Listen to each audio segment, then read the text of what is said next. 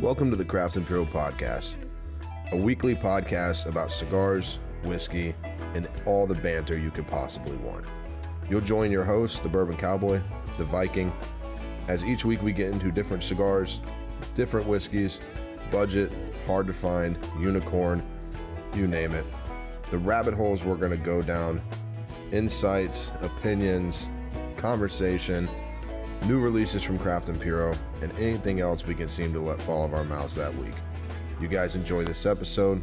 Mahalo. It sure is a neat little little package. All right, all right. Aloha, guys. Welcome back to the Craft & Puro podcast.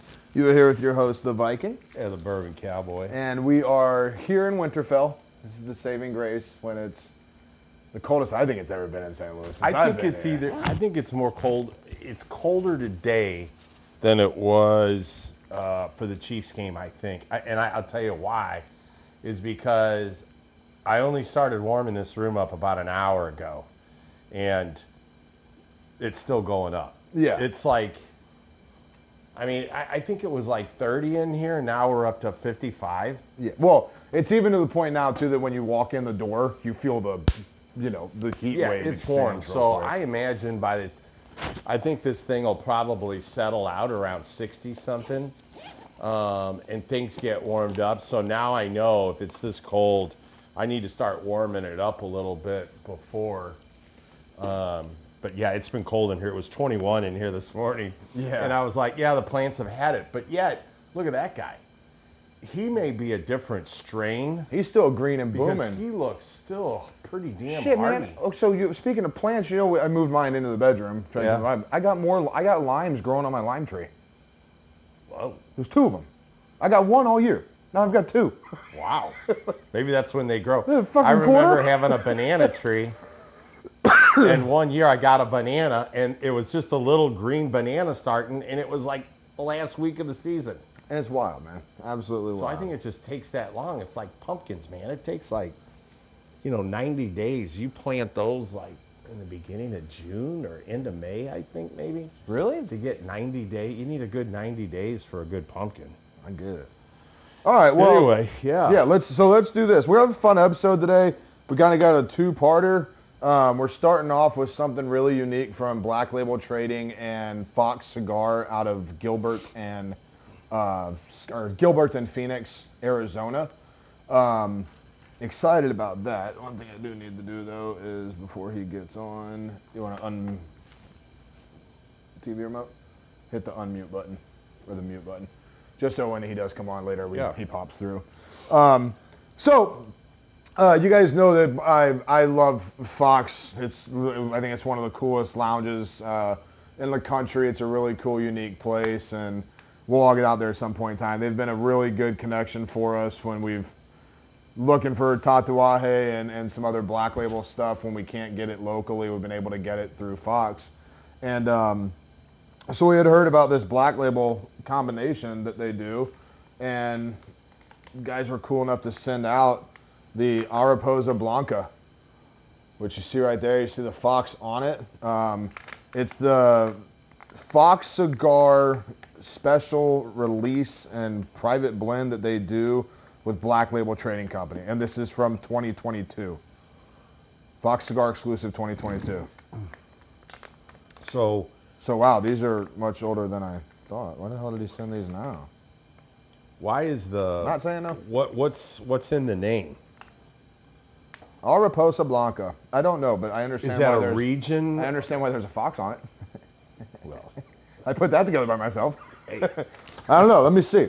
well, because I've seen very unique names like that for cigars, and usually it's a specific little region. It's a butterfly.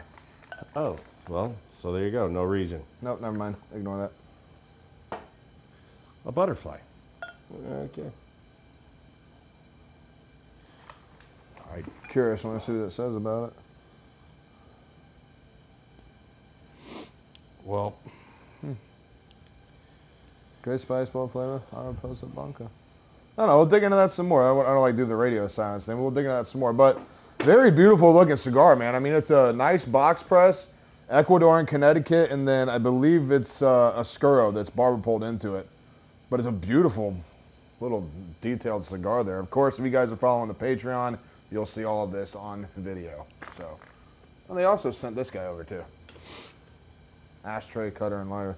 Yeah, it all kind of fits in there like a nice little Yeah, it's a package. fucking. Yeah. yeah. Cute little fox. It's a cute. Kids will fall in love with it, and they'll be clipping their fingers off, and it'll be cute. Well, it's a dummy cutter, so a little bit at a time. oh, it's one like what? Do you, Perfecto cutter. Oh, perfecto. Yeah, I, I, I well, if you put your finger in this, you're Well, gonna. that's cut obviously a little higher quality than Right. this one right here. Yeah. Because if I pull this apart too hard, we ain't got no cutter anymore. so let's cut into those. And what uh, what'd you pour up, buddy? Well, now I just reorganized all of my bourbon and moved it, which, you know, even if I wasn't, um, I'm, I'm doing some remodeling in my basement, so I had to move it from one side to the other. But even if I wasn't, it's really a good idea to move your bourbon. Um, just get it moving, hitting the cork, and um, and just check on it and everything. And everything looked pretty good. I had one bottle, maybe the cork wasn't tight enough was clouding up a little bit, maybe on something. I think it was a single barrel uh, 792. But this one, this Starlight Distilling, I think the first time we had this was at Weston, and this may have been gifted to us through Rusty, Uh, yeah, um, or the- it may have been a different one. It was I it, don't know. was it was Starlight, but it was uh they did a barrel pick on it. It had the remember it had the um oh what was it? well, this is SDL Bourbon Society, yeah no the one okay well okay so that's a barrel pick too. right? Him and his buddies have that whiskey group they're in, and they Right. picked one. Remember on the back it had the picture of the angry liberal, like the lady just Right. like freaking out with her mask down, screaming, and they called it something. I don't know, but yeah, it was Starlight. That's the so anyway, this is it. Starlight, and it's a single barrel. It's a barrel pick by St. Louis Society. It's about 116 proof. We've had not this particular. Well, I'm sure we have because I've got it. Yeah. I just can't remember. I don't. I didn't buy this. This had to be gifted to us through somebody. Oh. And it may have been Paul. Now that I think about it, might have been Paul Right. Cass or. Um, I don't know. We might have picked this I'm gonna up go back and see if I. we can- might have picked this up at um, at um, um, Crew at one of the bourbon things. Oh, it may have either crew or did you get it at the ABV shop? The barrel shop down there what barrel? in Arnold, ABV? oh no, No. no. Uh-uh. Well, anyway, Anyway, we've yeah. had these before, and they were in. I just saw it, and I was like, well, yeah, let's pull this up and give this little uh, sipper a go. And you know, typically St. Louis Bourbon Society pick pr- pretty good stuff.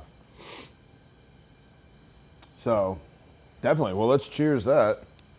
Yeah. Man, this is a box press. Yeah, it is. That sucker is boxy.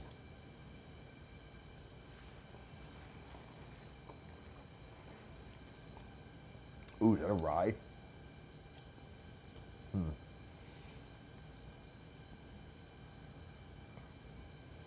That's pretty good. I can tell it's a little sweeter because it's probably a little cold, Yeah. but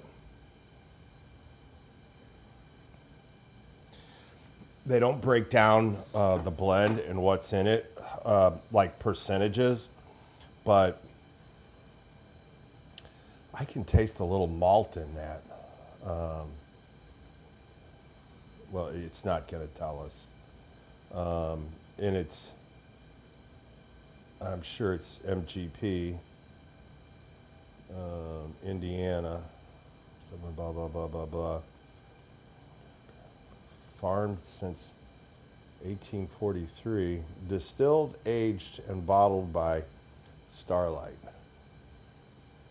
Huber Road, Indiana. Anyway, um, yeah, I can I get the rye in there, and but then I can I can taste the little malt Yeah. In there, maybe even a little wheat. Uh, but I don't you don't you don't see too much wheat and malt together. But um, anyway, we won't know because nothing's on the bottle. All right, well, I'm gonna light this Yeah, let's do it. Foxy Brown up here. Let's see what we got here.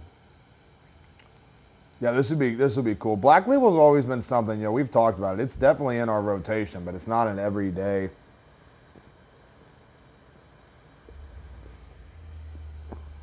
Rotation, and it's kind of hard to be too because uh, no one sells it around here at least. I thought Crew had some down there from time to time, but They no. did. I just don't know about now. Right. I take that back. The Hill, the Hill is a Black Label account because that's where I got my Hive box from. Yeah. All right, all right. Sorry, that little downtime you hear from us right there is cigar lighting time. Um, so yeah, excited about this. Getting to this. Um, we had a great, we had a fun packed weekend, man. It was a, a Chiefs win over the Dolphins. Now we found out that we have to go make Josh Allen cry in his own home, which you know that'll be fun. Did you see how Texas sent you today though? Real football talk real quick. Jason Kelce announces retirement. Yeah, I, there was, uh, there was. I guess he told everybody right after the game. Yeah, in the locker room, I guess. But- yeah. He did not look happy. He was Um, sad. That was a Yeah. bonkers ass game, man. But yeah, But what's funny is he's retiring, last whatever, blah blah blah, and then you know another bait's thrown out there. You know maybe he'll join his brother in Kansas City. I mean, hey, we can move Thuney over to the left guard, get rid of Taylor. Put- Uh, 74. yeah, Taylor, get fucking rid of him. And Oh then God. we just drop Jason Kelce in for two more years as center. Let's He's fucking always go. good for two offsides. And then what? What did he do? Dude. this last time. Did you see that stat that came what up? the fuck was that? Do you know that he himself this year, himself, was penalized more than any defense that played the Chiefs all year? How is that even? How do you have a job? The problem is they paid him like twenty million dollars, so they can't just fire him. you know, but Yeah, I don't understand. I, I don't know if he's staying. I, I just everybody in the bar was just like, oh my god. that fucking guy would. Um, and it's not like he does it on a series where there's nothing really happening. It's always at a crucial moment where we need to move the ball. Not that we don't need to move the ball always, Right. but it always comes at an important time. Well, it always comes when it's third and two.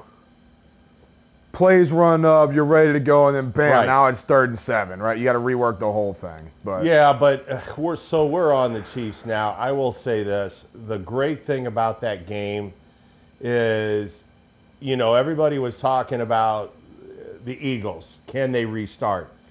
Um, you know, Kansas City. You know, none of the big boys played Sunday. We luckily came out with a win on that, which that really didn't bullshit, matter. right? Didn't matter at all. But were we able to take time off, take a week off, and the starters get back in there and restart? And I really felt like, um, you know, obviously it was one of the fourth coldest um, games in NFL it was history. it was the fourth coldest in NFL history and the coldest kickoff at Arrowhead. So Kelce dropped some balls. Um, there was some balls dropped. I, I, but there was some balls caught, and there was a lot of good things um, played. I felt like they played all together much better. The defense played good.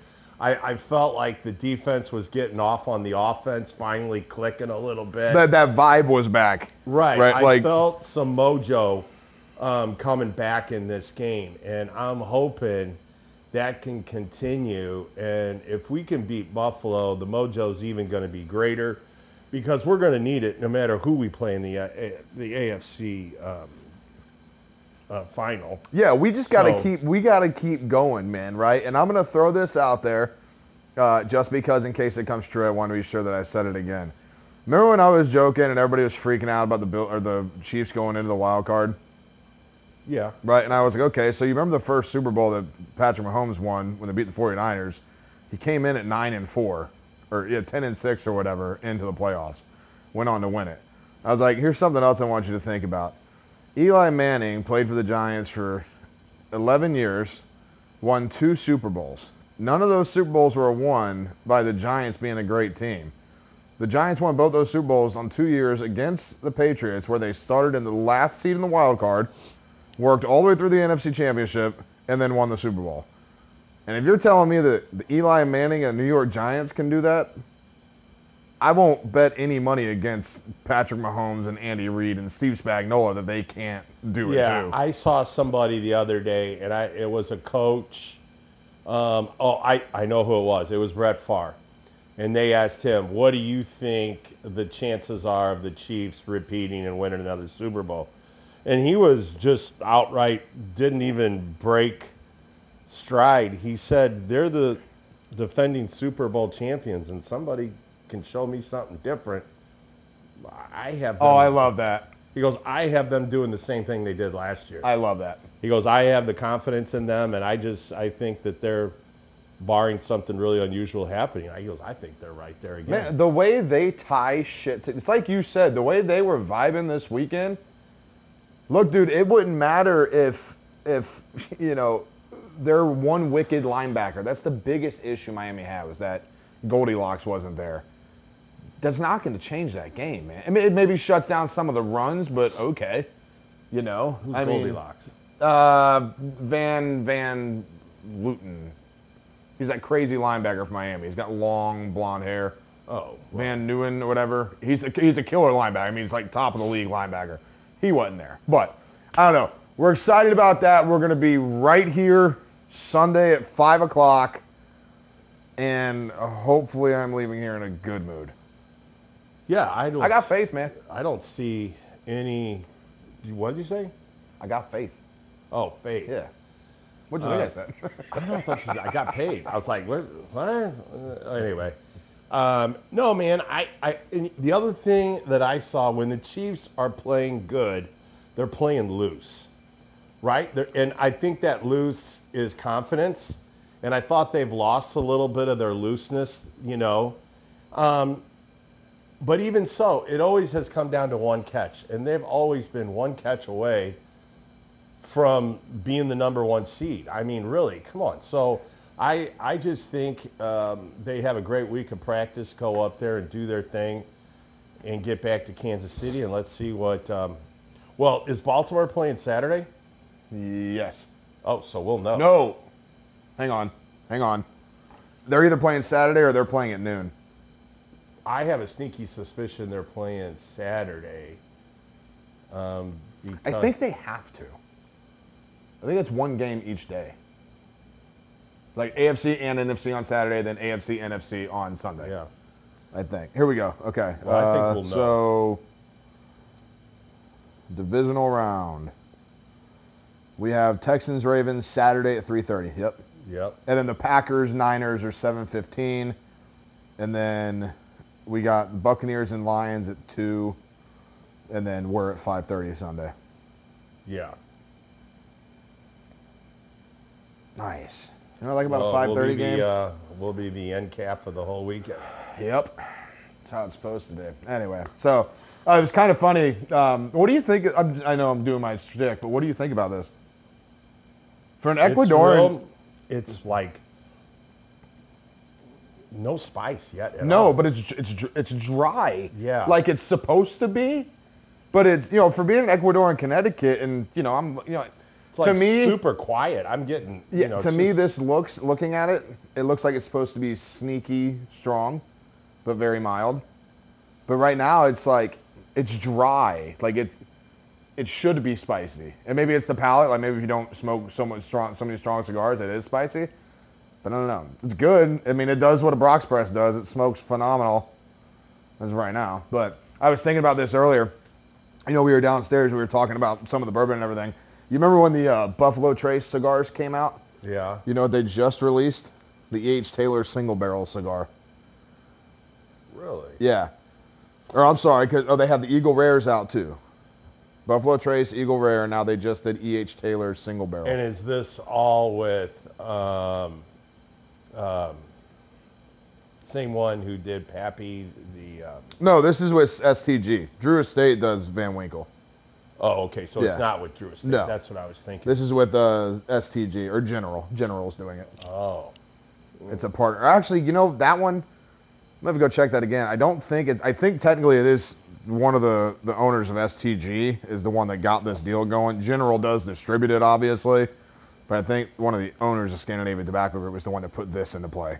Well, we did a box of the Buffalo Trace, and I thought they were really good, well-rounded cigar. Dude, Uh, and especially for when they came we out. did Robustos. I would have liked to have done that torpedo. Uh, uh, well, yeah, the torpedo was the, the the special F or special E, I think is what it was.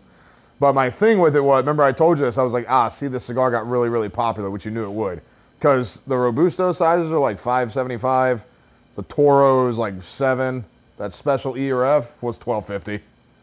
You know, it's okay, and it's only a 12 count box, you know. Um, but the box looks really cool. I, I can show you the box, and it's not. Um, it's not expensive. Let me see if I can get this. It hit my the fucking text thread thing. But I think we get some and try them and do it. But the box looks looks pretty dope. Well, if they were smart, they'd do it like the old wooden case crates that they. Have you seen this? No, but Oh, it's exactly what they did. yeah. 'Cause I mean, in the- I'd always wanted one in of those the crates. in the but best they're- way that they can. I mean, that's the Oh yeah. you know. I like the pig. ta- I mean, it's a Corojo too, so it's gonna be a stronger cigar, at least mouthfeel. Um, it looks good, but 175 for a box of 15. The So those will be everywhere general usually. Or yeah, you're gonna you're gonna find these anywhere that you found Buffalo Trace or Eagle Rare. You're gonna find that. So we got plenty of places we can go tried that out. Eagle Rare. I didn't because it was when I, I was regularly around them. They were only in the five packs, and I wasn't buying a five pack to smoke one. You know. I like our. Now, do you see our picture out here? Mhm. It looks grainy, but are you telling me that when somebody else is watching us, When somebody else watches it, this is what they see. It's clear as a bell. yeah. And if that's what they're seeing, we could actually use a little more light, which I'm surprised because. Well, I could turn my I could turn my laptop up. too. Oh, Yeah. okay. That's okay. just my brightness on the screen. If I turn it Oh. up, it's gonna blow that up up there. Yeah. The difference the difference with this though is, like I've got an this is a an HDMI cord. It's not a 4K transfer cord. You have a 4K TV, so it's like it's it's taking the. Ugh, I'm not gonna do that. Whatever the image card is, it's on my laptop is not the same image card that is the TV. So it's just coming over a little hazy when I blow it up. But so say if I come down here and I bring it down like that, that's the picture. Oh, I got See it. what I'm saying? It's just Well, I was pixels watching get Kelce's. Uh, what is it? New Heights. new heights. Yeah, I was watching theirs. Uh, dude, they got professional sponsors and and producers and shit. I can tell they're reading it off the screen too. I'm like, yeah, uh, we don't have that. I kind of remember the first couple episodes I listened to at New Heights. I was like, damn, these guys are really good at this. They just rattle the same shit off every now and then. But then I'd see the shorts on YouTube, and Travis will be like, he's reading a paper in school. He's like, you don't see his face. The paper's up here, and he's like, I want to tell you about our new sponsor, State Farm. if we had if we had a show just like that, I could see you being more. Um, uh, um, I would be more like Travis. I- just see he's a, he's talking more. I think you always kind of talk and lead um, with us a little bit more, and then I'm inputting and whatever. And you know he he's kind of um, no wait a minute. You're thinking Jason. Yeah, Jason. Yeah. He's reading. He's Yeah. probably prepped a little Travis bit. is color commentary. He's got it kind of how it's going. And Well- then Travis is like, yo, man, that's going after the money. the joke is now, Jason was on his way to retirement, so he was getting his shit right. Yeah. No, it'd be cool. I mean, I was talking to somebody the other day. They were like, hey, so they're like, oh, George from Woodworks, the ashtrays. Yeah. He was like, man, you guys always place the ad like so cool in the episode. And I'm like, dude, do you know how I do that? He goes, I mean, I'm sure it takes time. I went, no, I look at Hodge and I go like this, and then I hit a button, and then when I go like this, we start talking again. Yeah. It's a whole thing we got going. You know, if we were, if we knew what we were doing right now and we were in Paramount Studios in the 20s, shit, son. Well, the funny thing is, is I was in radio when I got to. Um, so when I went to Jewell, you, everybody gets a little work study program, and they're like, well, what do you want to do? Well, I definitely wanted to work maintenance. You know, I, I like working with my hands. And then George Toma and Chip Toma took care of the field, so I wanted to be a part of that Right. and learn as much as What do I you, what do you mean by that? Like part of the field? Well, because initially when I went to Jewell, the Chiefs training camp was there. Oh, and, oh, oh yeah, you've told me about and that. their yeah. playing field and our practice field, George Toma is the NFL guy. Now I, I'd have to check to see if he's still taking care of. Chip would have been his son taking over it now, but the Rose Bowl number one grass field in America.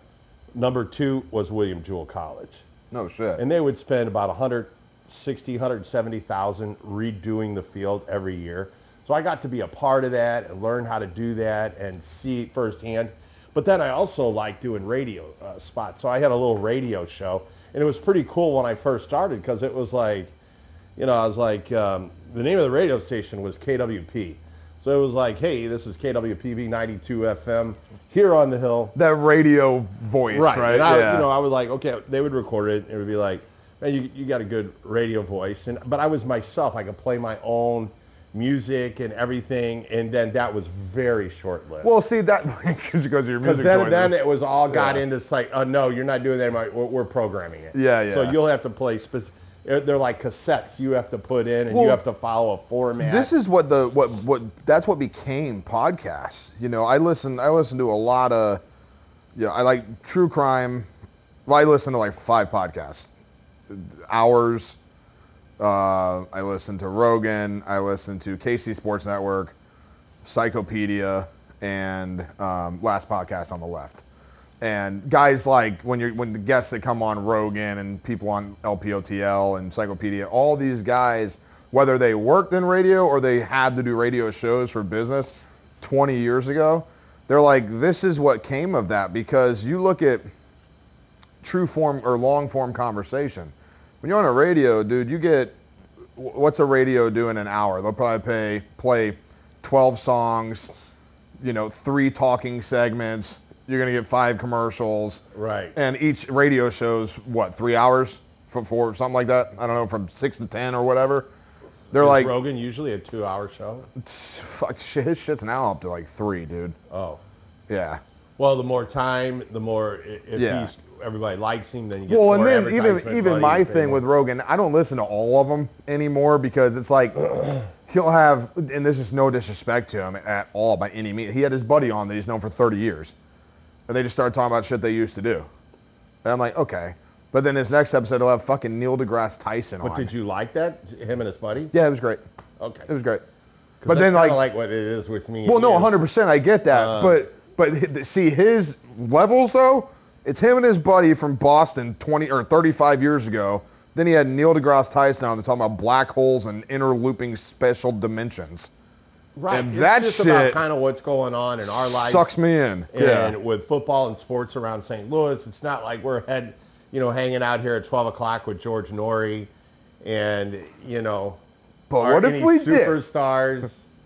You know, we're We've not, had some superstars. We got some superstars coming on today. We got the Brandon Marsh of Big Sky Yeah, Cigar. yeah. No, I'm not. I'm not. Especially in the cigar world, we've Yeah. had some great people. Yeah.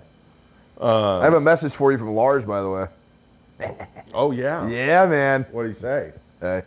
Oh. No, I'll tell you after this. It's kind of it's with this, and he's coming back. He's coming around. He's gonna So- make another trip around. Yeah, he's gonna be out here. Yeah. Cool. I can't wait for that. He's back uh, back on with um, somebody now. I think it's I think it's General. I don't know. We'll get into all that after because I, I need to read it because I don't want to say it now and then he's with fucking Rocky Patel and Madonna or some shit. and I don't know it, but uh, Right. bourbon marmalade for the Queen again. Hey, but speaking of Madonna, I Yo. have caught some Instagram hits. all right, can we do this real quick? Because I have this conversation with men now. I need to know. Maybe it's just because of my age. Did you ever find Madonna attractive? Oh hell yes. Ah, dude, no. The hottest thing she she, ever great. did. The hottest thing she ever did was make out with Britney Spears. Yeah, but I mean, I always kind of liked her. She was on the cutting edge. I mean, this was all '80s, right? When when things were breaking loose with MTV. But Oh yeah. what I'm just telling you is this gal is getting old now, and I've seen her in some concerts, and I've She's- heard her voice, and she's she gotta does be- not sound very good. Well, I, I- you know, I I say this. And she does not. I mean, does she got a fake ass on her or something? Because it looks like bags hanging on. It. I don't butt. really pay attention to Madonna, so I don't know. We Well, I wouldn't we either, but it just come up on my Instagram and Oh, it's like yeah. Madonna's ass, Yeah. and I'm like, really? I don't know. And I can hear her singing. and I'm like, God. I don't know about that. I I, yeah, I have, I have no idea. I have no idea. I'm sure no no one's gonna tell us either way because No. I'm sure there's not too many people we're not- really w- watching Madonna. We're, yeah, we're not getting the answer to that one. Um, but I have liked her music. Her music was cool. But Yeah. um, oh, on top of uh, E.H. Taylor uh, coming out uh, as the cigar. Um, oh, should I? Dro- oh, Crowned Heads is dropping a new, the first new blend of 23 or 24 next month. It's an oily dark guy. Don't know what it is. Have no Huh. idea what it is. But John posted a uh, a picture on his Instagram, um, and it looks right here. Just dark, Ooh, oily, pretty little guy. Yeah. Uh, I mean, it oh, it comes out on the seventh. Oh shit, it comes out tomorrow. Or It I tell you what it is looks tomorrow. like, the Cyclops. um, No, it looks like uh, his redo, the Drac redo. oh yeah, yeah, yeah, yeah. Hmm. Anyway, Anyway. but so the cigar's got some fun flavor in it right now. It's got um. You're gonna laugh, but it's kind of it's, it's, I don't know how to ex- articulate what I'm trying to say, but I'm saying eggnog. Hopefully you can help me here. There's a there's a spice to it now, but it's not a pepper. It's uh Yeah, and I just did my first Bacon. retro hail, and I did. I'm getting a little spice now, but it's a baking spice. yeah, kinda. and, and I'm I'm thinking like the lilac on your tongue. The I don't know. Eggnog is what I'm saying. Ugh. Yeah, I rode that eggnog out as far as I could. I had a couple more glasses. Dude, but you know what's funny about eggnog with me? I get so excited about eggnog. I'll have like four glasses of it. And then I end up throwing it away. Right, because I'm like, after the next day, you stay away because you had two or three glasses. And then day three comes around, and then you're like going like, eh, should I really dip that Yeah, in? right, right. And then it ends up down the drain. Yeah, but and I'll tell cool. it's like eggnog is, and I'll, I'll tell you right now, we, we had it when we were doing the Stogies in Cinema in December, and having it with this eggnog with a cigar, I like it. The, but the issue is, is like you said, right? If you got a, if you got a little, we're smoking this uh, Araposa Blanca right now, right? That's at least, if you were gonna do eggnog, a whole cigar, because you got to drink eggnog when it's cold, man. It it slightly warms up. It's it's a Rocky movie, and you're chugging Well, egg whites. I'm not saying um, pina coladas pair well with cigars, but I'm used to in the summer, you know, when I'm done with my cut and whatever, and I light one up. Usually, uh, a pina colada is the first thing to kind of wind my day, you know, down a little bit. if it's and hundred degrees out, Yeah. I'm sure it's amazing. Yeah. Because honestly, what what so you're smoking a, so you're smoking one of your Juarez, right? So you're you got some some grainy pepper leathers, and then you I got am. coconut. Yeah. That sounds amazing.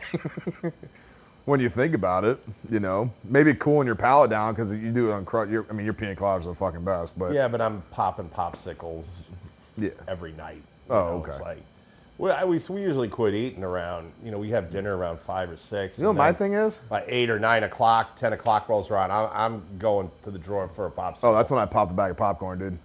Oh, I fucking love popcorn. popcorn's a gamble because if you're lucky, you can have one nice sitting of popcorn and you don't get a kernel stuck. But there's that every other Oh, time you get a yeah. kernel. The crunch. and I have to deal with it. And Yeah. then I'm like poking. I got Yeah. forks and utensils in my trying to get that kernel out of somewhere. The worst is when you don't find it till you're going to Two brush your days teeth. later, And you're like, what the fuck is that? It's all stuck up in your molar or something. I got to get the Um, water pick out. Whatever. right. Uh, the Starlight is good. I like this. Yeah, it's got a little burn, and um, Do you know? Do you know much about Starlight? No. Like anything? Anything about it? no, I just, you know, from when we had it with Rusty up there, I think we've had two or three different bottles of this through the I've last had couple years. Yes, the only because this is this will mark. It's got to be the only third time I've had it because the only bottle that I've ever had was I I had what was left of that bottle that we had in Weston. Yeah. The the whatever was left in, and then we ended up drinking that later too. And then you and I had another one of these, but I don't remember the one we had having the Bourbon Society on it. I don't remember that no. because we would have referenced This one's that. definitely different, and I definitely think that that bottle was um, a little lighter green. Um, I was gonna pick up a Search Weston. Uh,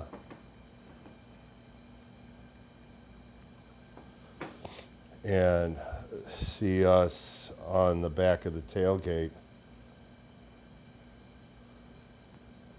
Oh, the Oh. podcast? There it is, but I see Makers 101. I see uh, Penelope. should be there. Penelope. Yeah, that was that barrel strength pick we got. maybe he wasn't there yet. He's not standing right there on the corner. I see you. I don't think he's there yet. Oh, he may have been the one taking the picture.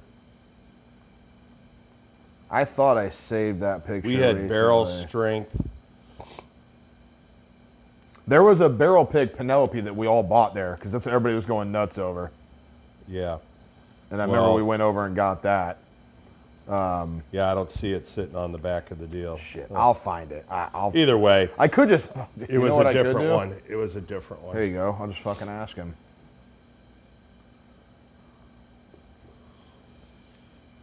Well, um, so we've got Big Sky coming on here.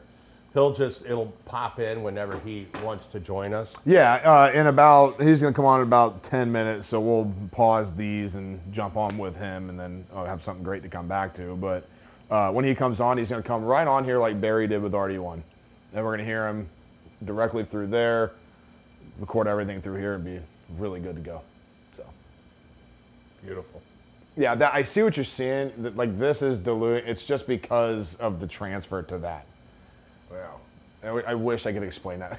I just, that is better than that visually. You know what I mean? I got you. Um, I like this cigar, dude. And you know, it looks incredibly like box pressed. I don't know if I, the, the, I because I just took the barrel of the cap off of it. yeah. But it, it's, and I, I'm saying this, I don't want to contradict myself here, but it's smoking like a box press, okay? Like you don't have to try hard to smoke this cigar. no.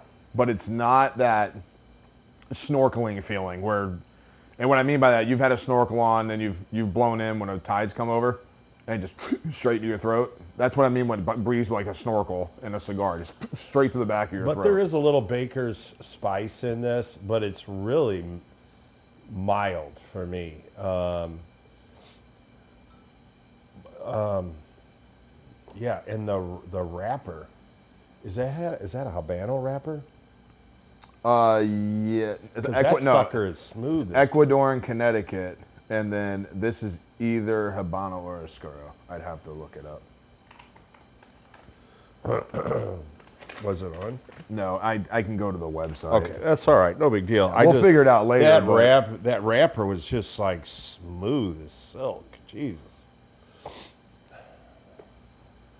Uh, it's, I mean, it's absolutely amazing, man. And I love the, I because it's so funny, right? When you look at Fox's label. So this is Fox's logo, big LED signs, 15 by 15 on their building. But then you let James Brown get a hold of it, and you get some Hansel and Gretel style. But you know what I mean? Who's James Brown? Owner of Black Label Trading Company. And he's an artist, He, I, or has some ideas I and think, he's giving it yeah. to artists? I mean, what I mean by that is when you look at black label product, right? Green Hornet, Wasp, Salvation, Bishop's Blend, all the, the the real like Vatican, the real neo Gothic designing. I mean, when you look at ours, I mean, I would think you could kind of tell that there's a consistency about who did them. Oh, 100 percent. Oh yeah, no, it, it doesn't matter at all. You, I firmly Yeah. believe if you lay those down, You who's the artist? Like it's not Right. it's not like uh, and see and I that's a really fun point to bring up when you're talking cigars. Now there's not I don't really I can't really think of one because I'm pretty sure everybody in marketing would be like, hey, don't do that. But Don't any- draw your own shit. yeah, or don't change it constantly. You know what I mean? So what I mean by that is each one of our cigars have a different logo. Each one, different story, completely different blends, all that. We all know that.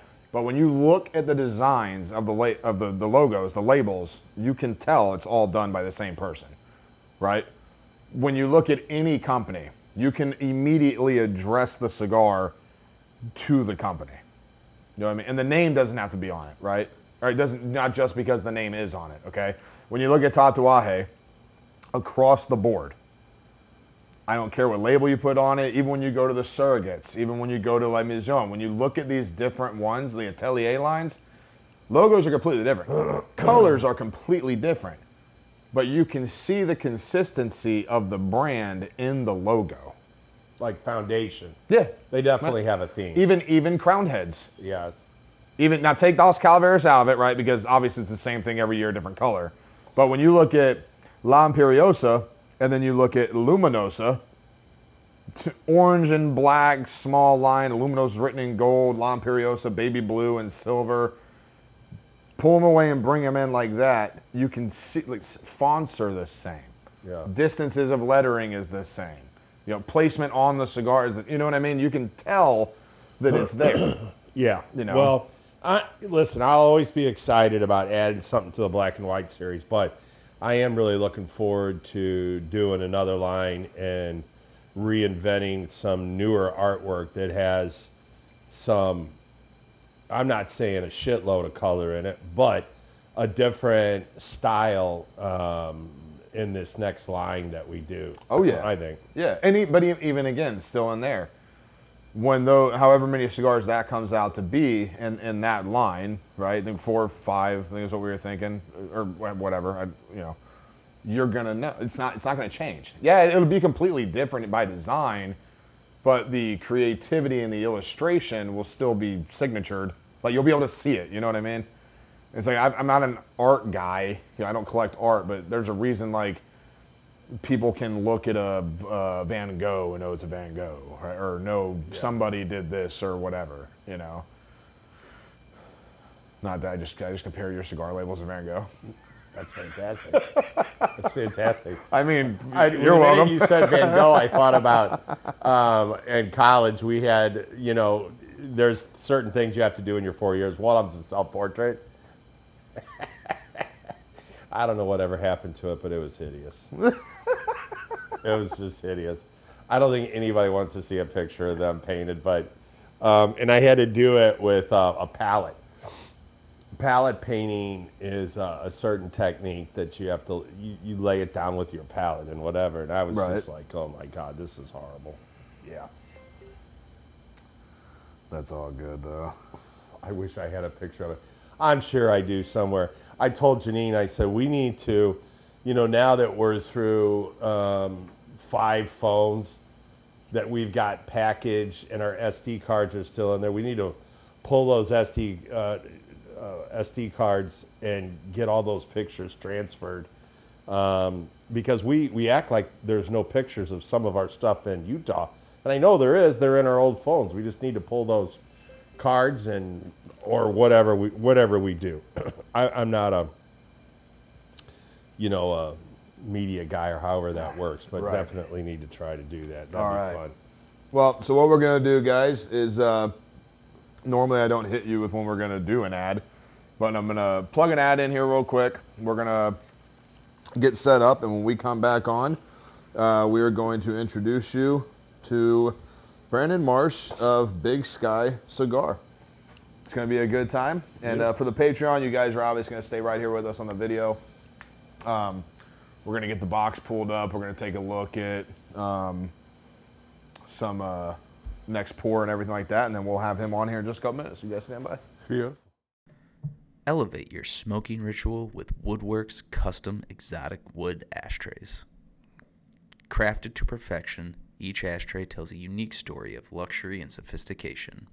Experience the artistry of exotic woods tailored to your taste. Discover yours today. Visit woodworks.co or Instagram at woodworks underscore STL. Ignite elegance with every ash.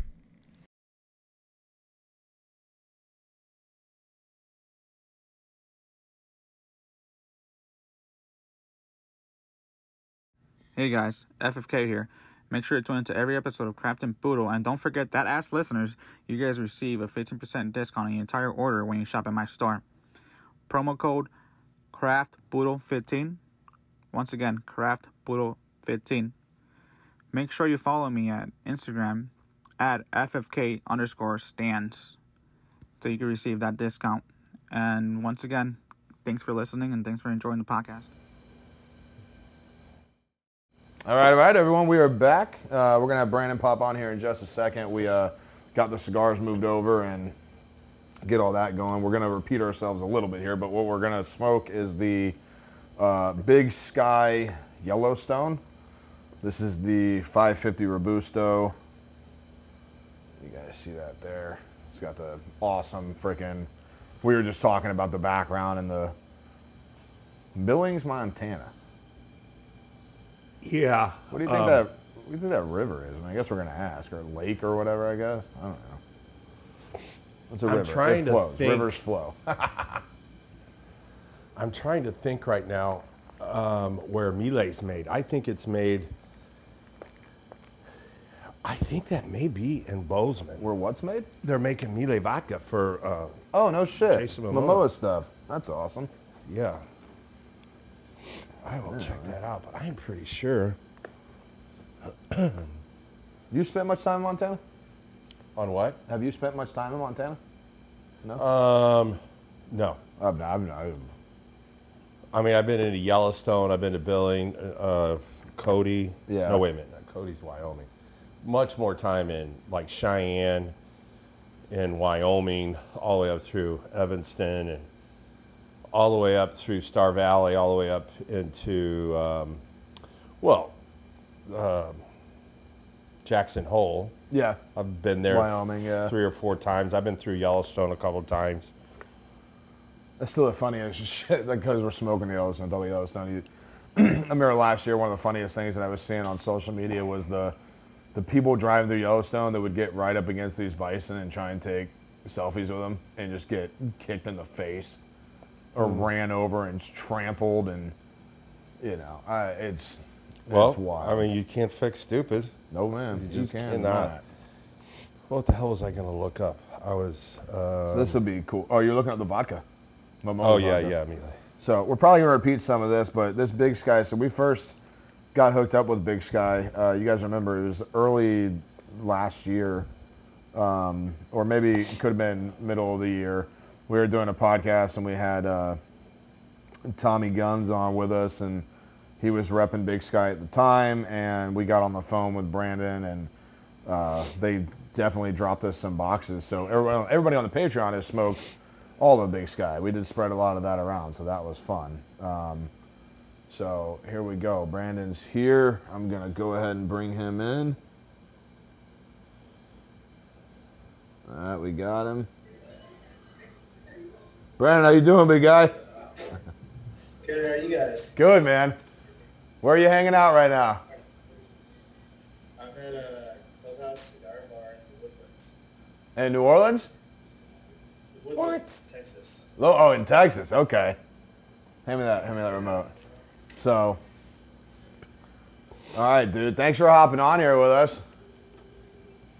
What uh, what are you smoking right now?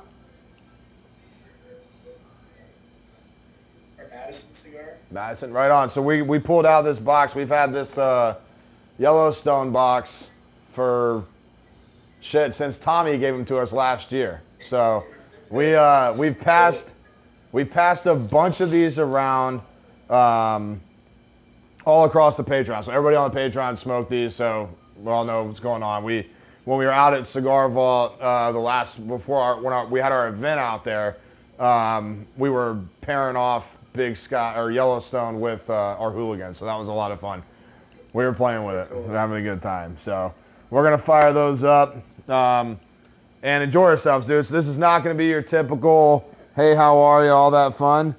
Um, so be prepared for all the silliness. I just hope you know that. Uh, this is good. It's good. Now, we've good to have a little talked- Change of pace. yeah, man. We just talked about talking to you. The last time we talked, we were with uh, we were down at um, Winties with Tommy. Winty's, and Tom handed us the phone, and we talked to you. Is that correct? Do you remember yeah, that? we spoke one time before. Yeah. we were on the we were on the phone and we had just got done doing a podcast with Tommy and going through. It was because that's when we had first heard about Big Skies. We sat down and um, you know he's a Scotch guy, so I had I had found that day I found that uh whatever that Japanese Scotch was that had the samurai Oh yeah. head on it. Yeah, yeah, yeah, yeah. and yeah. uh, so we're sipping on that, and he's going through. And every time he'd show up with his list of brands, he like he'd pull his humidor out, and he's like, "You gotta try this and this and that." He had the um, the tackle box with him, and he pulled it out, and we're we're looking through boxes, and I'm like, "Now what the hell is that? Like, who who sends cigars with?" And I am not a fly fisher by any means, so I'm I'm, I'm like, "Who the hell sends cigars with uh, those?" And he's like, "You don't know those are?" I'm like, "I mean, I've seen them on TV. I, you know, I, I don't know what the hell they are." But then we started talking about Big Sky, and then he called you, and then we went on from there. Um, so, yeah, Yeah, because we started. I told him I lived in Utah, Park City. Well, Heber, just down from Park City. You know, for 10 years. So I was around a lot of fishermen guys. Um, some of the best fishing there is up there, as much as I know about it. But I know what the hell a fly for fishing looks like. You know. Anyway. well, I do now too, so that's good. I do. Yeah, they too. make all the little feathers and stuff on them, and that's as much as I know. But they look cool. Box is awesome looking. Yeah, that was really a big seller. Was it the one that like fits in your hands, or was it like made out of the 20 count box? No, it was the one that fits in your hands. Oh, Yeah. yeah, we uh, we had a deal with Bespoke Post at like Man's page, Mm-hmm. and uh, we made uh, like 7,000 of those. Wow. And that was it. Uh, yeah, that, that was it. Just a single run. Yeah. Yeah. Uh, it, it was that was that was that was uh, a lot to chew off. Uh, yeah, I imagine those are a little Yeah. pricey. Oh, we well we ordered them in bulk, and then we ordered the flies in bulk, so we made money off of it. Just uh, this partner Jess, and his family put them all together, so it's pretty labor intensive for him. Yeah. well, for whatever it's worth, they were cool as shit. Now he wouldn't give us that box, but yeah, we got some we got some cryptid and Yellowstone and everything like that out of it. So that was that was cool. That was fun. Um, the first thing I want to ask, so how do you remember the cryptid? Right? I'm gonna need you to go ahead and spill the story on your Green Goblin labeled cigar.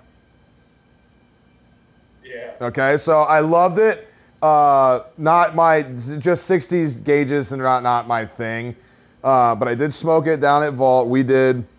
We were down there one night last year, and uh, and I'm looking at it, and and before I even looked anything up, right? I'm like, this is fucking Green Goblin, dude. Like, this, this is Spider-Man, Green Goblin. You know, like this is what this is. But then I started looking into it, and I called, you know, I, I called Tommy right away. I'm like, hey man, what's this Green Goblin shit? Like, what is this? Eh, What's going on here? Yeah. So give us give us that cryptid story. That'll be fun. So we wanted to have a, a, an idea that was uh, that was Montana themed, and so it's named after the Flathead Lake Monster. And I was gonna name it the Flathead Monster, and then I was like, well, how can we make the band different? And then me and the guys on the team were talking about like, well, what if we put the scales on the side and we really embossed the face and like made it look like freaking crazy. Uh, so that's just how we designed the band, and it, the band maker popped it out, and it looked awesome. They did a really great job with it. And yeah, I, just, I wanted to create a band that I'd never seen before. Well, you nailed you nailed that. that Well, here That's wicked. here in St. Louis, of course, we're right on the river, and Alton is just a little north of here, uh, you know, 15, 20 minutes. Um, and they have a legendary bird there called the Piasa bird. Have you ever heard of it? No, no. Well, it looks a little like you're, I don't know, is it a bird or a guy who lives in the water, whatever. This is a freaking bird who lives up on these white cliffs of the Illinois River, and you know, it would come down and grab Indian maidens, and you know, the whole damn weirdo story. But yeah, the Piasa bird has been around for a long time, and no one's ever done a cigar with the Piasa bird. which is That's because weird to me. everybody figured out it was just a bald eagle swooping into the Mississippi. or a deformed bald eagle. Or, yeah, Um, something. But anyway, yeah, we've got a similar guy here in uh, St. Louis, Illinois, Riverway that very similar. Yeah, we. Well, I was gonna. I was gonna name it the Flathead Monster, and then we uh, before the show, actually before we got the boxes printed or made, we looked up. Uh, the Flathead was trademarked by General, and so we talked to a trademark attorney, and they said you can trademark it, but there's a hundred percent chance the General's gonna give you a cease and desist if you come out with that cigar name. Because of their, their flathead motor line. Yeah. Oh, wow. Yeah, I wondered about that. That's wild. Even with completely different. Li- ah, that's strange. I get it. Yeah. I don't know. I mean, that, that happens to a lot of the industry.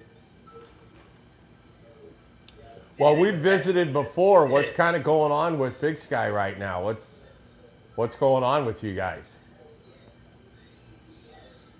Uh, you know, we're just growing the brand. Uh, this year was our best year in sales. We increased our brick and mortar sales 126% last year, so that was pretty cool. And then, you know, we've got a good footprint down in Texas now. It was our second biggest market, growing uh, off to a really great start now this year. And then just getting ready for the show. Show's in March, so Yeah. everything's going towards uh, show prep and making all those ducks are in a row. Just make sure we're off uh, ready to rock and roll for the year to start. For sure. Are you guys still based in Montana? We have our cigar shop in Montana, and I moved down to Texas. Um, and that's where you see the Blackfoot cigar has Texas and Montana. Yeah. So we moved our we moved our fulfillment and our office out of here. So that's just how that works. Okay, cool. Um, anything fun and new coming at the show, or is there a new line or extension, expansion or anything coming? Uh, We're gonna have a five pack uh, sampler pack of our River series come out. Uh, other than that, you know, just it was too close between shows come out with something new. So Yeah. our next cigar is gonna come out PCA 25. Okay, cool. I like that. So PCA's in are PCA's in March? That is great. Huh? The- I think Yeah. you said that is correct. Oh And fuck it's in that, Ve- It's in Vegas. It's in Vegas this year. New Orleans is next year, right? Correct. Yeah, yeah, okay, yeah. They fucking who knows? It's probably an F1 pre that's gonna drive through the Caesar's Palace or something. That's why they moved it. Who knows? Um, I love it. Well, what um, what are you sipping on right now? I saw you little sneak one in there on the corner there. You know, I saw you. Yeah, a little Nectar's Rye. Well done, sir. Well, you got a little left in there. Well, we were gonna try this. We're gonna pour some up. We're gonna get a cheers going here in a second, but Hey, what are you guys drinking? Well, this yeah, he, Mark grabbed this. We were up in uh, Weston, Missouri, and um, we're big fans of um, Holladay, Ben Holladay. Um, it's McCormick uh, Distillery. He's been around forever, but just recently they introduced a bourbon line, um, kind of a six-year, and I, me personally, and a lot of the people I drink with just have really fallen in love with it. Now they brought some different variations out, it some cask strength or whatever. But anyway, we were up there for the weekend for Christmas, and Mark grabbed some of this RY3. It's a rye whiskey, cask strength toasted barrel finish. So we were just getting ready to give this a whirl around the block. We're gonna try it. I don't know. Um, all right, so this will be this will be a fun one. Um, what on, if you on your rotation of Big Sky when you're smoking? What is? I don't want to necessarily say your favorite of your cigars, you know, because that could that could change time of day, right? You know what I mean? Like you're having a good day today, a bad day tomorrow, maybe changing around. What do you find yourself smoking the most, and what's your favorite size in your blends? I was smoking a lot of the Cryptid, and then uh, after the Blackfoot release last PCA, I've been smoking a lot of that Blackfoot cigar. Oh, I don't think we've had that. I that. haven't had we? that one yet. I don't think we've had I that haven't one. had that one yet. Have you seen that? No. Is that down at Vault? But the um, uh, cigar Vault at Pacific. It, it should be there at the vault. I'll find We'll out. have to look that up next time we're down there. Yeah, it's a six x fifty-four Toro. It's a, a Dominican stick. okay. Uh, what uh, what game you guys watching? Huh?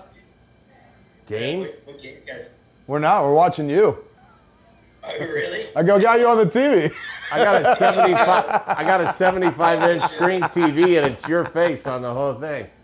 I feel sorry for you. That sucks. nah, you're cute. It's fine. You should see that. You should No, we see have some a of. split screen. We're on the left. You're on the right. I'll fix that shit right now. Watch this. I'll make his face bigger than shit. And ginormous. Oh, it didn't work. Never mind. Fuck it. Well, We'll stay let's here. give this Anyway, R3 or, or All right, man. Let's give it a cheers here, RY. big dog. Thanks for jumping on with us. Thanks for having me. Cheers, buddy.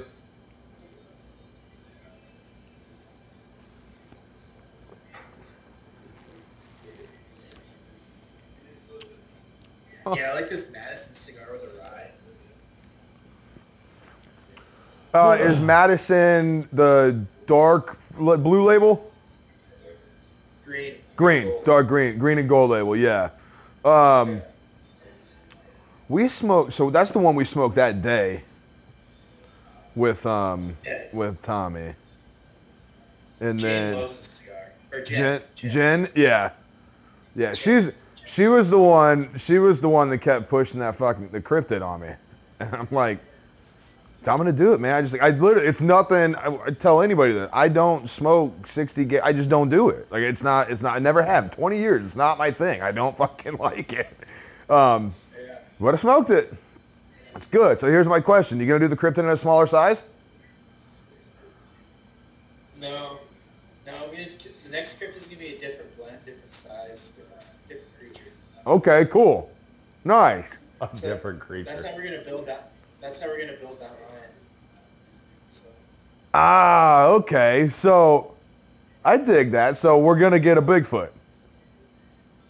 we could. I want to do a cryptid from a tobacco growing country. So it'd be Uh, like, a, we could do. like a Dominican Puro. Okay. What's the cryptid in the DR? Uh, we're not there yet. There was one that I was looking at, but then I realized after like thinking it'd be really cool that there's already a DR cigar brand named after it, so I can't use it. No, that's I mean, a I- I fucking can bummer. Use the art, Yeah. What a. the one, the one that I saw was like La Ciguapa. It's this chick that uh, goes out at night and seduces men that are uh, alley catting around from their wives. And she ends up killing them. Nice. yeah, kind of pretty cool. So the ultimate- Yeah, it'd be like this, Hooker snitch.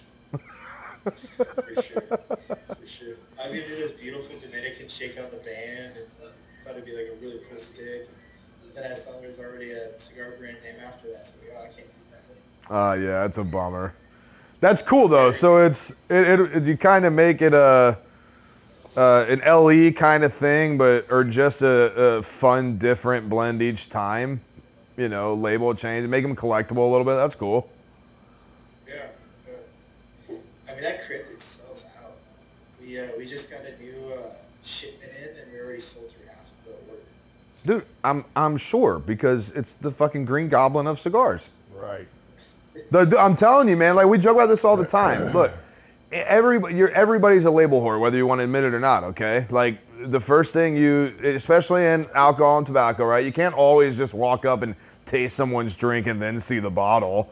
You can't. No one just doesn't hand you an unwrapped cigar and then let you go look at it and see what it costs, right? So you walk into a humidor and you're bebopping around looking for something new, and then bam, ah, loser man, just standing right there looking at you. You're like, oh shit, I'm doing that. And then you grab it, and then and then you end up liking it, and then you're like, oh, let's keep getting more of these. You know, that's awesome. Yeah, it's definitely uh, packs a packs a lot of flavor. hmm It is a bodied up cigar, that's for sure. Uh, Carlos knocked it out of the park. Who did uh who's who's doing your guys blending? So every cigar we blend down at the factory, um, our master blender for the Blackfoot was Chico Rivas. Um, he's in Dominican, and Carlos Sanchez is our master blender of uh, Nicaragua. Is that uh uh is that the Gomez Sanchez family? No, No, that's not it's Al's guy. no, no. Uh, Carlos has a lot of sticks for CI. Oh, well, Yeah, shit. Yeah, yeah, that's a good account to have, I'd say. Yeah, yeah. Okay, cool.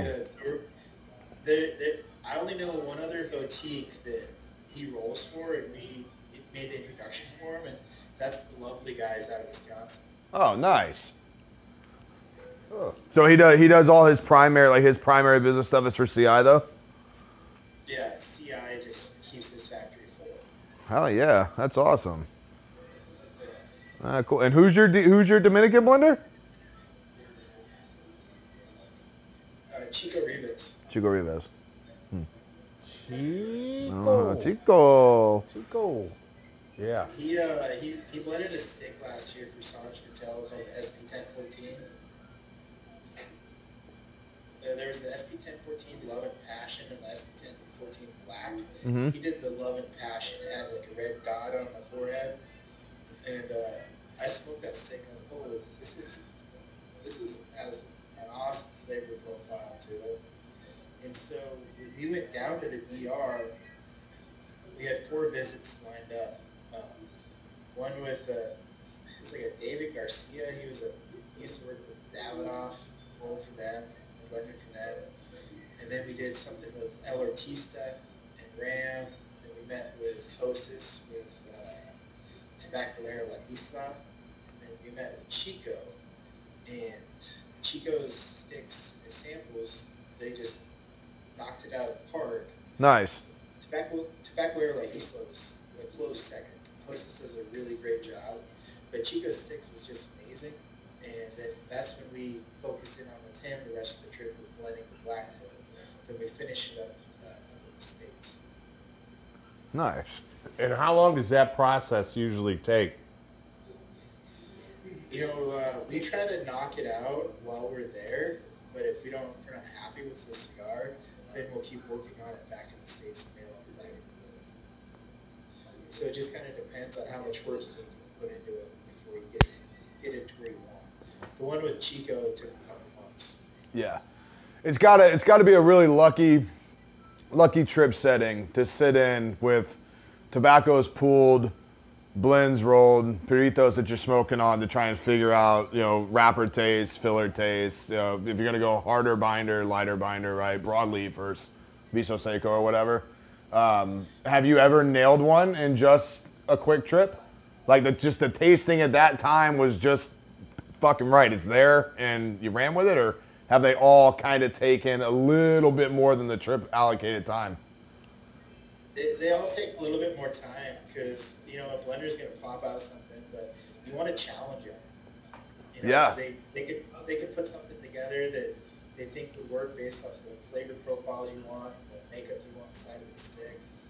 Uh, so I mean, if you wanted a cigar, you can get it done in one trip. We always want to challenge it and make it as uh, you know, as perfect of a stick as we can. I think people love. Well, I, I appreciate you saying that because you know every now and then you get that answer where it's like, well, you know that cigar you're smoking right now, we uh, we got down there and it was just great and uh, we knocked it out like that, and it's yeah, no, that's cool, man. Um, so here's a here's a fun question. Uh, like I said, we don't really we try not to ask the general interview questions because you're gonna get that from everybody else. Um, not Yes. What- Yes, I'm right, it's on. oh, is it is it the type with the balls in one piece and the pipe in the other, or or you just got everything fucked up down there and that's why you're smiling so much? Uh, Who knows? Yeah. Okay. Yeah. We'll we'll find that out at the end. He got a thong on, just fucking there, all that up in there. Yeah, mine's Yeah. got rabbit fur all over mine. I've I got- I got the one with the elephant ears and the trunk. Yeah. Yeah. Probably you got to put sand in the trunk though, cause. but uh, all right. So not not what got you into cigars, not the first cigar that you smoked, but once you were into cigars, what was it that made you want to get into the manufacturing and production side to create your own line? What what what got you to that point, or excited you to get to that point? it was a it was an opportunity that uh, me and Jess we'd always thrown business ideas back and forth, and uh, he was smoking a cigar while he was fishing one day, and he texted me and said, "Hey, I got a business idea." And then he called me when he got back in the service. Like, "Hey, why don't we start a Montana cigar company?" He's like, "I've never smoked a Montana cigar." He's like, "Let's do it." And so then my mind went to, he was like, "That's a really cool idea." And this was just like right when like the craft brewery, craft distilleries were like going full bore, you know, just like balls to the wall. And it's just like, well, alcohol and tobacco, I mean, they kind of follow similar trends, I would think. And uh, you know, luckily we got in in 2018, and you know, we grew it paycheck by paycheck, and uh, it's been a grind. But that's how we got into it. So did you guys did you have the shop before the brand or was the shop after with the launch of the brand? So the the shop was our first facing that we got into. It was our first account. And Stogie's is the oldest cigar shop in Montana. And what we did is we got into Stogie's and some more shops around Montana. And then Pam and Scott reached out to us, the owners, previous owners of Stogie's, and said, "Hey, we're looking to retire. Would you be interested in buying the shop?" and it, it was a great fit, amazing opportunity. We took out an SBA loan, purchased the shop. Uh, Jess brought his mom over from North Dakota to manage the shop because we were both still working full time, and um, you know just, just how that all rolled out. That's awesome. So you guys were obvious. So does the fly fishing side comes from Jess? Oh no, we both were fishing and hunting. Oh, okay, okay. Yeah. So is there gonna? Sorry, go ahead. Sorry. Oh, just at that time, he was back home in Billings, and I can't remember where I was at. I think I was on a project over in North Dakota or Louisiana or something. But we've worked together in the past, and then we'd always throw business ideas, and then people would wreck us because there'd be ten of those ideas already done. Right. yeah. So, Are you familiar with our story at all? Uh, not no, you guys gotta inform me. Okay, so what we do, and the reason we have you on the show is, is me and Mark met probably five, six years ago, and and we just hit it off. It was like two brothers from different mothers. We hit it off, and um, I like bourbon. He liked scotch. We both like cigars. He was a tobaccoist. I was kind of a bourbon nut. And then the next thing we know, um, we're like, hey man, let's do something together. So obviously, you know, we were like, I've always wanted to do a brick and mortar something, and he kind of wanted. I said, why don't we do a podcast? So we started Craft and Puro podcast.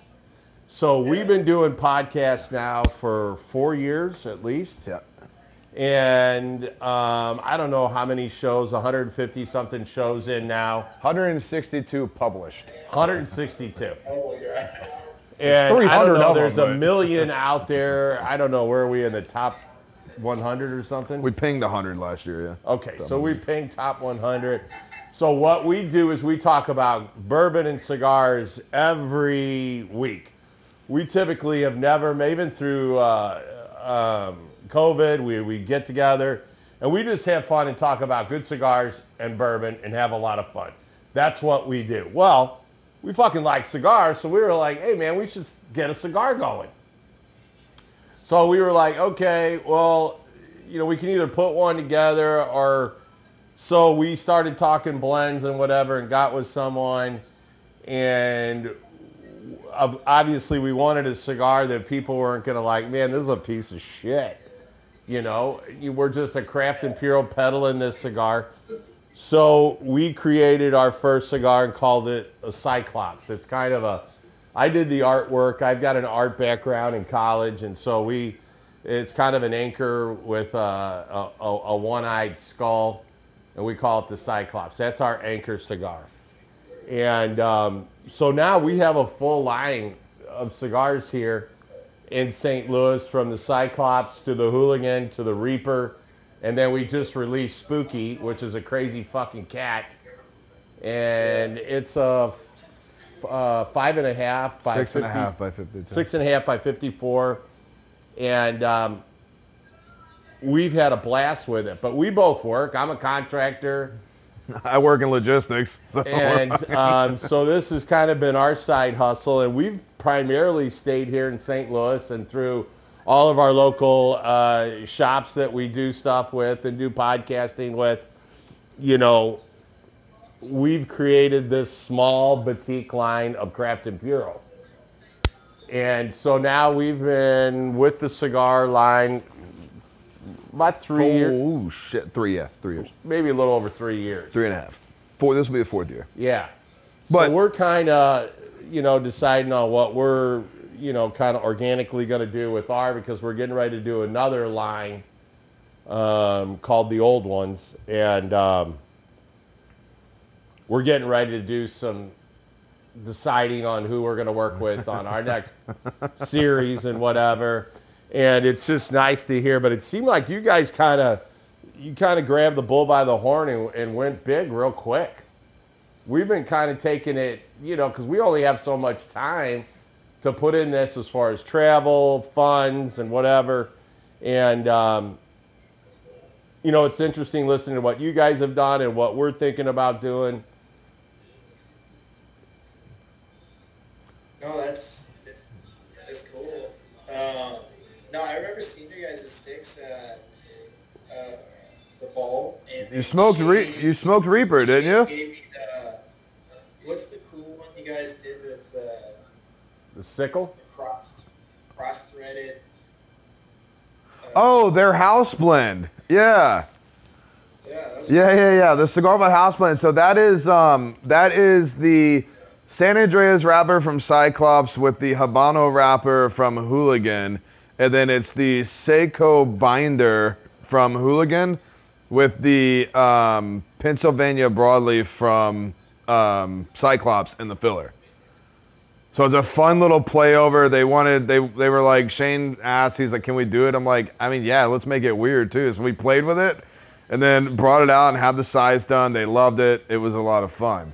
Um, to continue with what what Hodger's saying is, is one of the things that's really always fascinated me about you guys at Big Sky, and we've talked about it, is I've said this in irritation, right? Like when we decided to start doing cigars, look, we're cigar smokers first. We're fans, man. You know, I don't I don't have a great grandfather somewhere that in Nicaragua that's, you know, got seven hectares that's been rolling tobacco for 120 years. He doesn't either.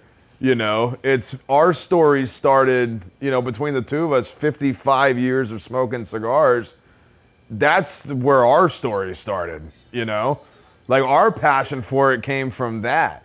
You know, and, and I know a lot of people, even still today, you get some people that they look down on the Jon Hubers, they look down on um, well, it's really Jon Huber now, but um, you know, one of the things I'm a I am a huge Crowned Heads fan. I have been since 2014 when I first smoked a Calaveras, and uh, I mean I've got two Calaveras on tattooed on my arms. So, but um, I've always loved. It was one thing that really bled into what we've said when we talk about it. That Jon's always said is like when people ask you know, it's like, hey, do you grow, roll, and blend the cigars? And it's like, no, I don't. But I work with, you know, he's fortunate enough that he's working with, you know, Pepin Garcia and Ernesto Carrillo, right? And so when when he goes, hey, this is what I'm thinking, take my words, make it magic, create tobacco, it's two of the best that are doing it, you know. Um, so do you? But we're we're fortunate enough. Now we go through a lot of tasting a lot of tasting. Um, half the time it comes down to, man, the blend's great, but maybe this size, or can we do it in this size, or what's our cost value going to change if we go here to here? Um, when you guys are working all of your blends, are you more in the in the, initially in the beginning? I should ask this. Were you more in the line that, that we are the way we work with our blenders and we taste off and taste and taste and taste? Okay, this works here. Can we try this Vitola this size? Does this work here? Was that kind of the method, or have you guys always been boot on ground in factory on trips to work the product out? Uh, it's been in the factory, like uh, working with master blenders, but then from the retail aspect of it, you're talking moving sticks for Toros, right? So it's just like where we thought, as far as getting into your entry to market, you want to be in sticks that are between eight and twelve dollars a stick, and then you want to be like a Toros, is the most common size. Hmm. So like our river line is for Busto, Yellowstone, and other four Toros then our fun projects like the Cryptid to Gordo, to Matamoros, that Solomon, and the Professors, and the Deep Bowman. So we wanted to have that core line that are the price correctly, so they move at that price range. They're also the best selling sticks. So when did you expand the size on your river line then? Because we're smoking Robusto on Yellowstone. The second stick. Ah, okay. The stick actually was the bighorn, and it was uh, originally it was a, a Pennsylvania broadleaf, and it was a torpedo. And uh, the fuck happened to that? uh, it's actually people people post it every once in a while. If you see a real oily torpedo, it's that blue label Big Sky. That's the original Bighorn. Uh, it's just the quality control in the torpedoes it just they're not as consistent as we wanted them. Hmm. So that we reblended it to a Toro. Okay. And it's got San Andrés wrapped now. Nice. What do you got? Hit it with something. I don't. I was just like, I was just really interested in how you guys came to fruition. How, when was your start? How long have you guys been in it at this point? Uh, summer of uh, summer of 18. we're right there. Yeah, it's about the same the same uh, time frame. It's just, I guess for us, it's just a matter of um, shit or get off the pot because we've done. I mean, when we first started, we were bringing in packs of cigars. We're labeling them, boxing them. We're doing everything ourselves. And um, finally, I said to Mark, I'm like, listen, we're not. I mean, we're not making any money on this. We're just making enough money to keep our line going and getting it going. And then I says, we should just start letting them do everything and get it all in here and just spend more time in in the um, brick and mortars with people and getting our line and whatever. And I mean, we just put Spooky out, which is our fourth in the line. Now we've got some event cigars, um, the Moon Tower and stuff, but I mean, solidly just in the last three and a half years, we're just hitting a little over 40,000 cigars just for me and him, just here in St. Louis. And um, annually that you're pushing out. pardon? Annually, you, you guys are pushing out 40 a year. No, I'm just saying we started with one cigar. Yeah. And then so then that next year we would get maybe two out. We've been like getting a cigar out like, you know, just been kind of letting it organically. It's like, you know, hey, we're hanging out tonight. I'm like, dude, I got an idea for another cigar and then we'll start looking for deciding on what blend. We'll start talking to the blenders and get it and blah blah blah. So we just this October got our fourth core cigar out in our line. Um, Yeah, and, and that was cool because we we hit total in the four years, uh, 40 40,000 total rolled cigars in four years. You know, Yeah. um, which is cool. I mean, it's awesome. You know, uh, it's just, I mean, it's awesome. I We're don't just really know what else to say. here in St. Yeah. Louis. We're just St. Louis well, guys it's doing you know our it's thing. it's fun to talk, and it's really really fun to, to talk with you, Brandon, because you, like you said, you were working. You I mean, you guys were still, and, and have you forget have you guys have you guys gone full tobacco now? So I went full Big Sky last September. Okay. I, w- I was on a project in Michigan, and uh, the reason why we transferred down to Texas, Jess got transferred down to Houston. Like, hey, do you want to go full time Big Sky? And uh, I was that year I'd been over the East Coast, uh, back to Wyoming, the Midwest, and I was finishing this project in Michigan and just getting done with it. And I was like, yeah, you know what? I'm tired of uh, working for somebody else. Let's make see, let's see if we can make Big Sky work. And just being able to focus on the business, not working for somebody else, you know, they be able to start doing a lot more. And it, it helped out a lot with uh, preparing for the trade show. We had our best PCA, just doing all that show prep, and then now being able to go out and do events, spend more time with the. Right. So. So now you're full time Big Sky. There must be a delay or something because he always is like, It's- it's- it's- did we lose him? Brandon, did you mute it? Can you hear me? Yeah. There you go. You were muted. Uh, uh, I'm actually, um, I got a job again working for an oil company at the project management side. So I'm working remotely. Nice. I'm still doing Big Sky. Well, that's awesome. So you still, you still, you still have that important the the personal income for you, but the the goal is obviously to go full Big Sky, right? I mean, yeah. You know, the funny the funny joke with us is we talk about all this and we go back to when we started the podcast. There was a conversation I had with him, and I said, I'll go take a loan right now. We'll go buy a building. I'll open a shop down the fucking road. And he looked at me and he's like, no, let's not. Whoa, whoa, he, whoa, just like that. And I was like, all right, maybe not. but, you know, the the goal the goal is to get there. You and I don't I don't even know if um, it's I don't know that the goal is to. I, I think the goal is brick and mortar, right? or the American dream. You just do something so well, somebody else comes in and says, "Hey, can I have that?" And there's like six zeros attached to it. You know, there's that wish. you know, Yeah. fucking generals buying everybody up. Maybe they'll come buy us up.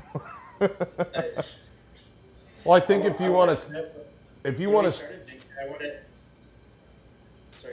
if you want to start a brick and mortar, my thought with him was, if we spend two, three years um, moving ourselves around St. Louis, get our cigar line going and whatever, and then we've got a following, and then we open a brick and mortar, a cigar lounge where we've got, you know, we've got liquor, we've got a lounge, we've got a humidor, we've got our line in there, and we're selling other core line uh, products. Those people already know us, and they're going to come there and want to spend time with us. And then we can get people in there that we feel comfortable running our place and helping us.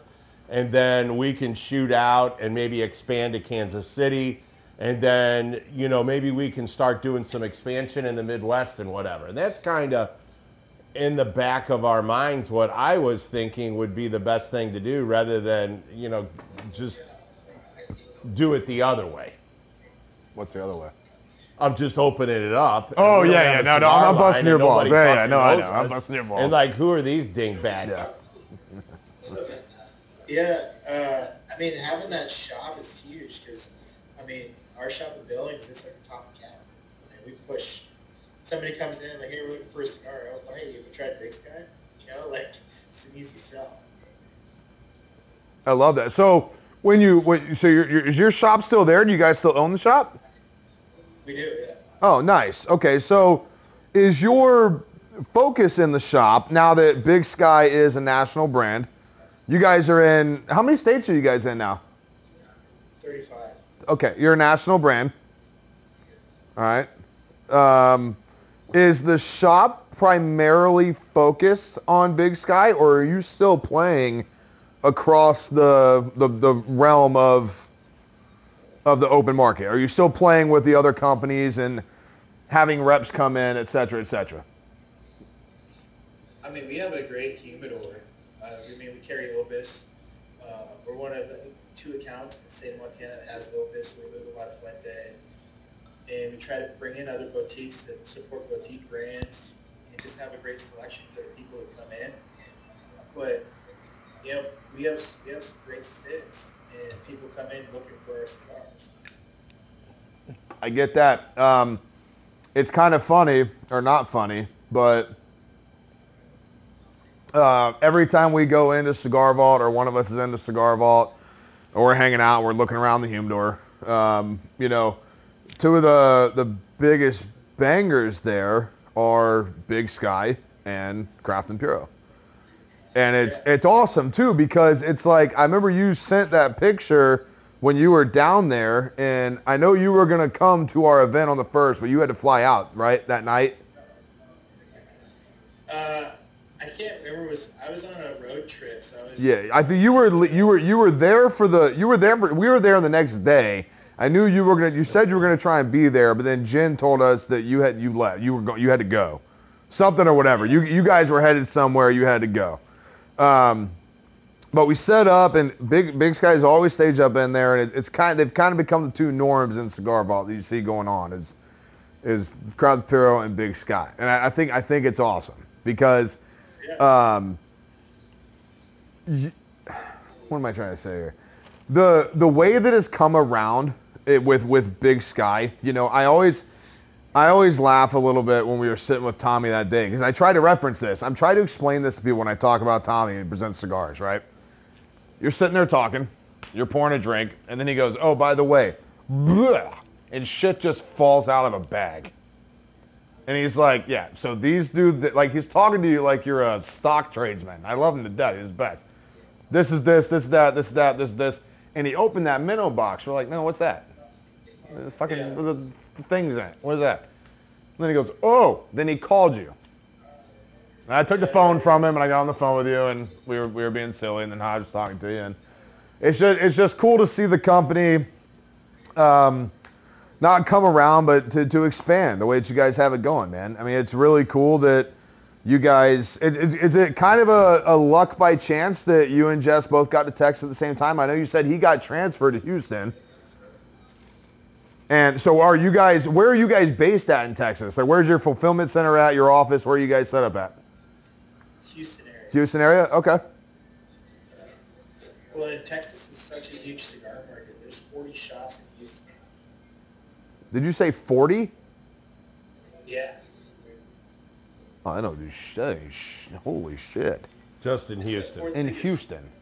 Yeah. It's the fourth biggest city in the country. There's probably 300 accounts in Texas. That's insane.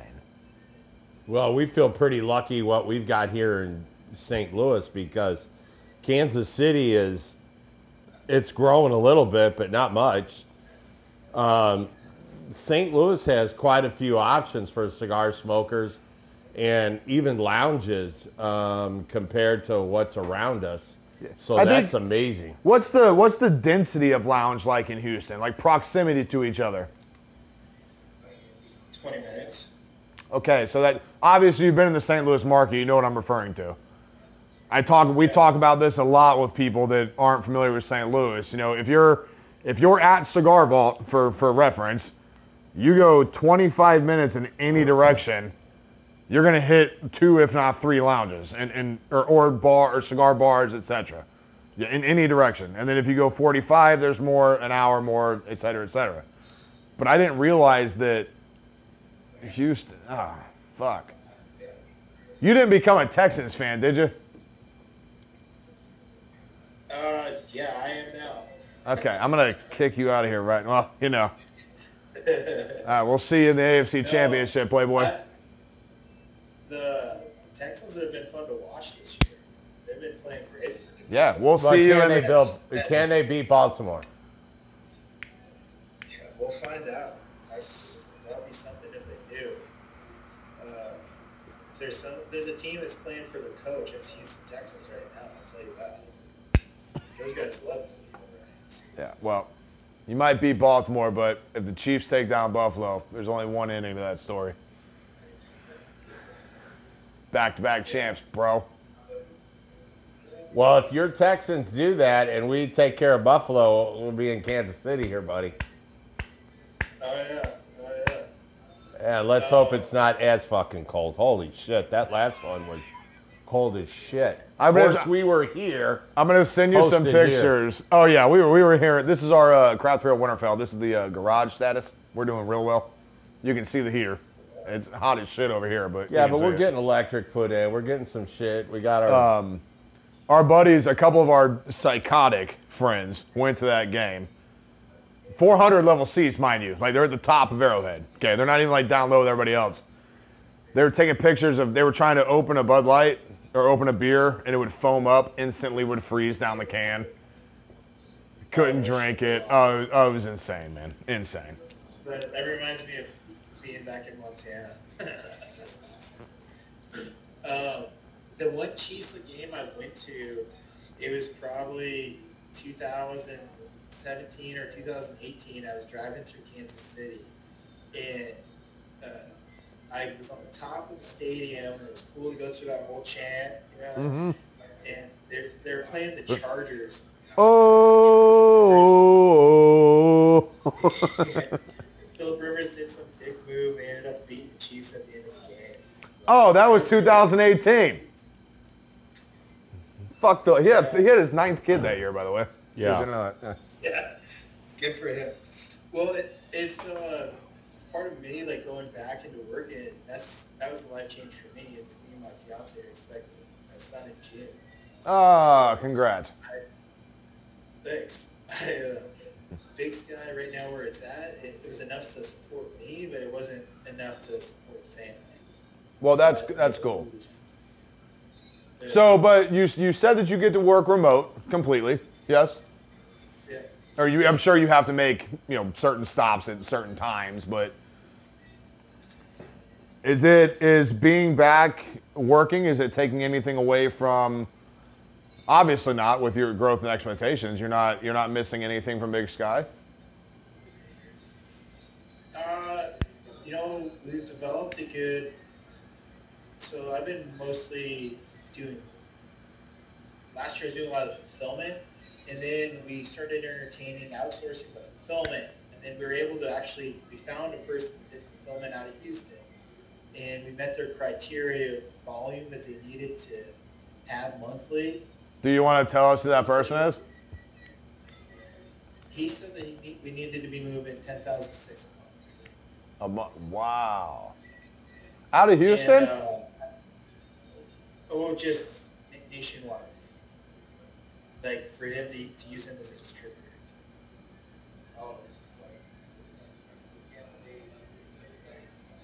So we were able to meet that criteria, and uh, it's really good to work with him because before that, like I was doing the fulfillment and like I'd be going on a sales trip, right? And I'd get back on Sunday and I'd be packing orders on Thursday. yeah. And I'd go back on another sales trip. Yeah, man. And uh, so I did that for about a year. Then finally we were able to link up with these guys.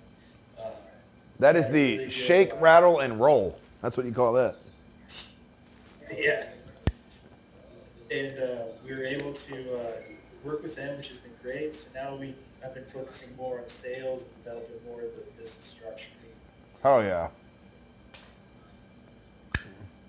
So who is the who's the entire company? So you've got fulfill, fulfillment coming out of Houston. So as far as the rep the the representative status, I'm gonna say rep status. It sounds stupid, but um, who who all is involved? So we have myself, and then there's uh, Adam in Montana. Uh, Brian, he's up in the Northeast. And then we have uh, brought on a, a gentleman named Brad. Uh, he just started in Texas. He just came on, and then we have uh, Cap. If you know Capital Media. Yeah, uh, Cap brokers for us. yeah, he he follows us. He him and him and uh him and Stone Throne are always having their their fun knockoffs. Yeah. Yeah. Oh, for sure. Yeah, him and Lee are great. They're, they're awesome. Yeah. But uh, so there's me, Cap, uh, Adam, Brian, Brad, and uh, that's it right now.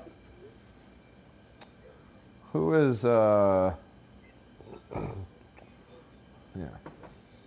And you guys cover so if you've got a rep out of Texas, are you still moving around on the sales side?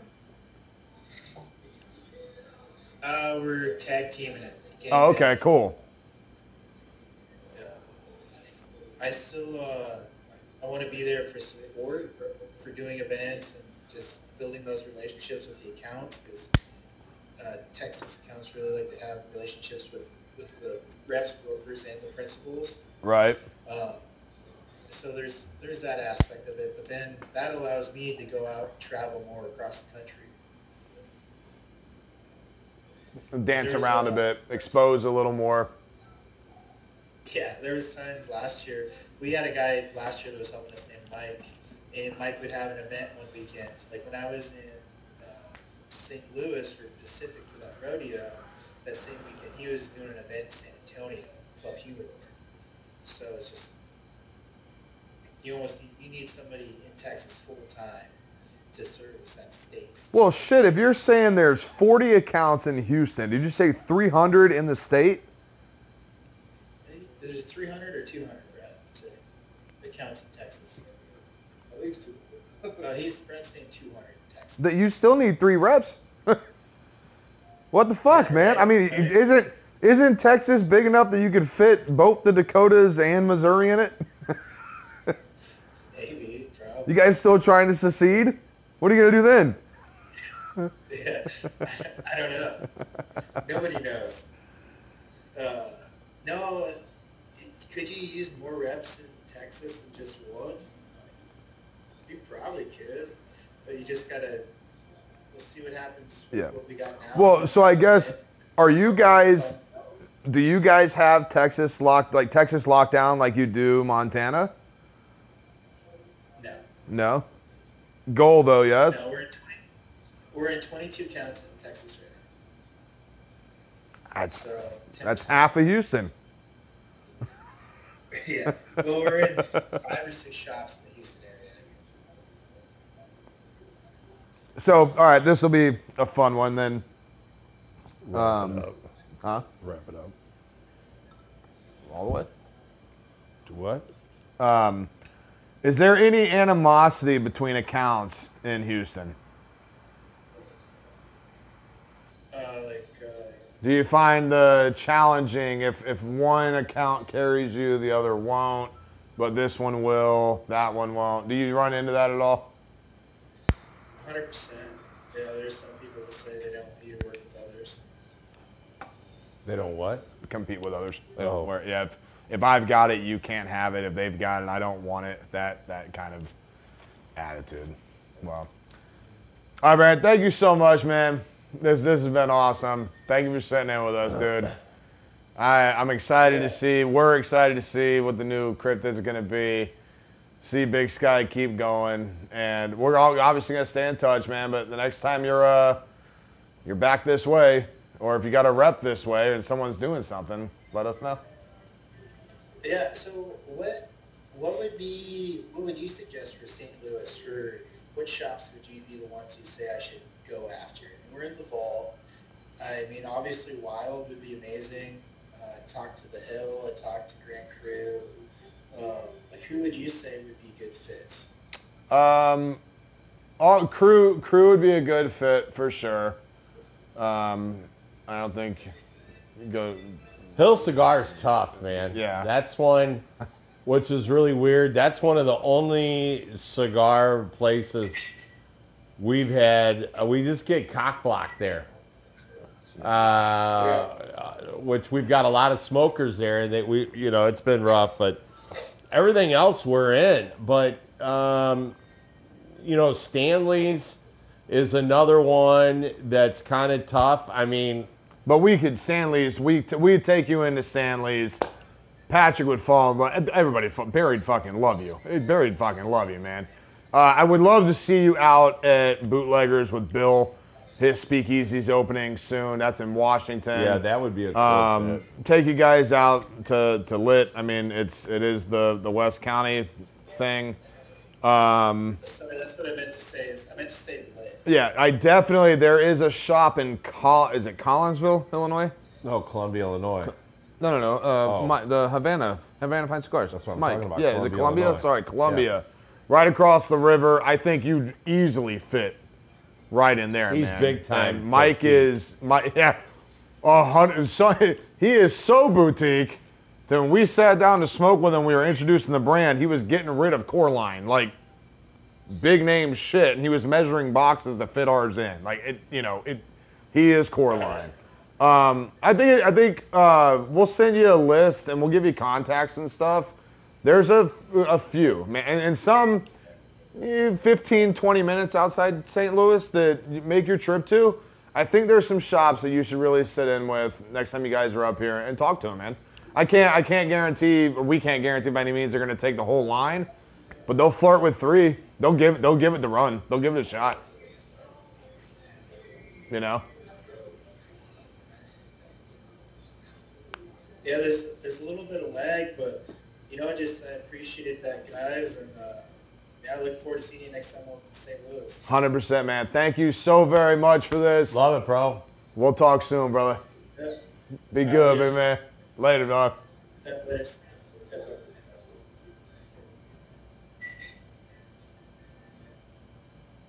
All right, guys. We will be right back with you in just a second. Stand by. You're listening to Stone Tribe on the Craft and Puro podcast. Download our brand new song Island Time and help us raise money for United Cerebral Palsy. 25% of our profits go to help families pay for desperately needed medical equipment and procedures. Connect with Stone Tribe at stonetribemusic.com for music and the latest Stone Tribe merch. All right, guys. We are back. I hope everybody enjoyed that conversation with Brandon Mart from Big Sky Cigars. Um, they're fun cigars, guys. Get after them if you can find them wherever they're at. Get to them. I think they're a really unique line. If you've ever gone to a brick and mortar and It's saw a them, cool story, right? the boxes. the- the- I'm a mountain guy, so I love the fucking whole mountain That's story, like the river and the Cryptid and all that shit. It's amazing. It's So, something fun to try. Real quick, we, we did smoke during that segment uh, with Brandon. What did you think of the Yellowstone? Yellowstone.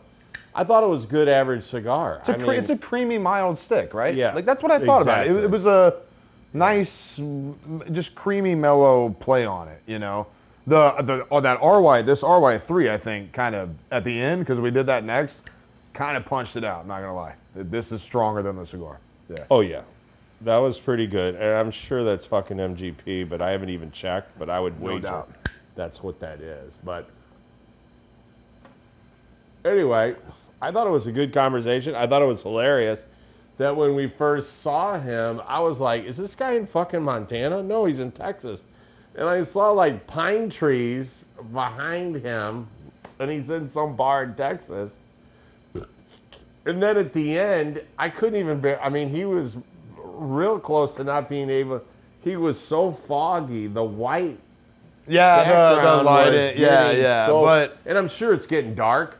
So now all the backdrop, the windows that we were seeing are now it's dark. and they're on a patio, so it's probably It's bug lights, right? It's smoke. fucking Texas, but yeah. and I'm just so- like, we kind of called it when we called it because I don't know if we'd have seen him much. Uh, Yeah. And now with my excellent rabbit uh, airs in here, we're clear as a bell. Look at that, I know. Look at that. fantastic. Yeah. Um, yeah. So what we're gonna do is we we put we put out our Fox Araposa Blancas.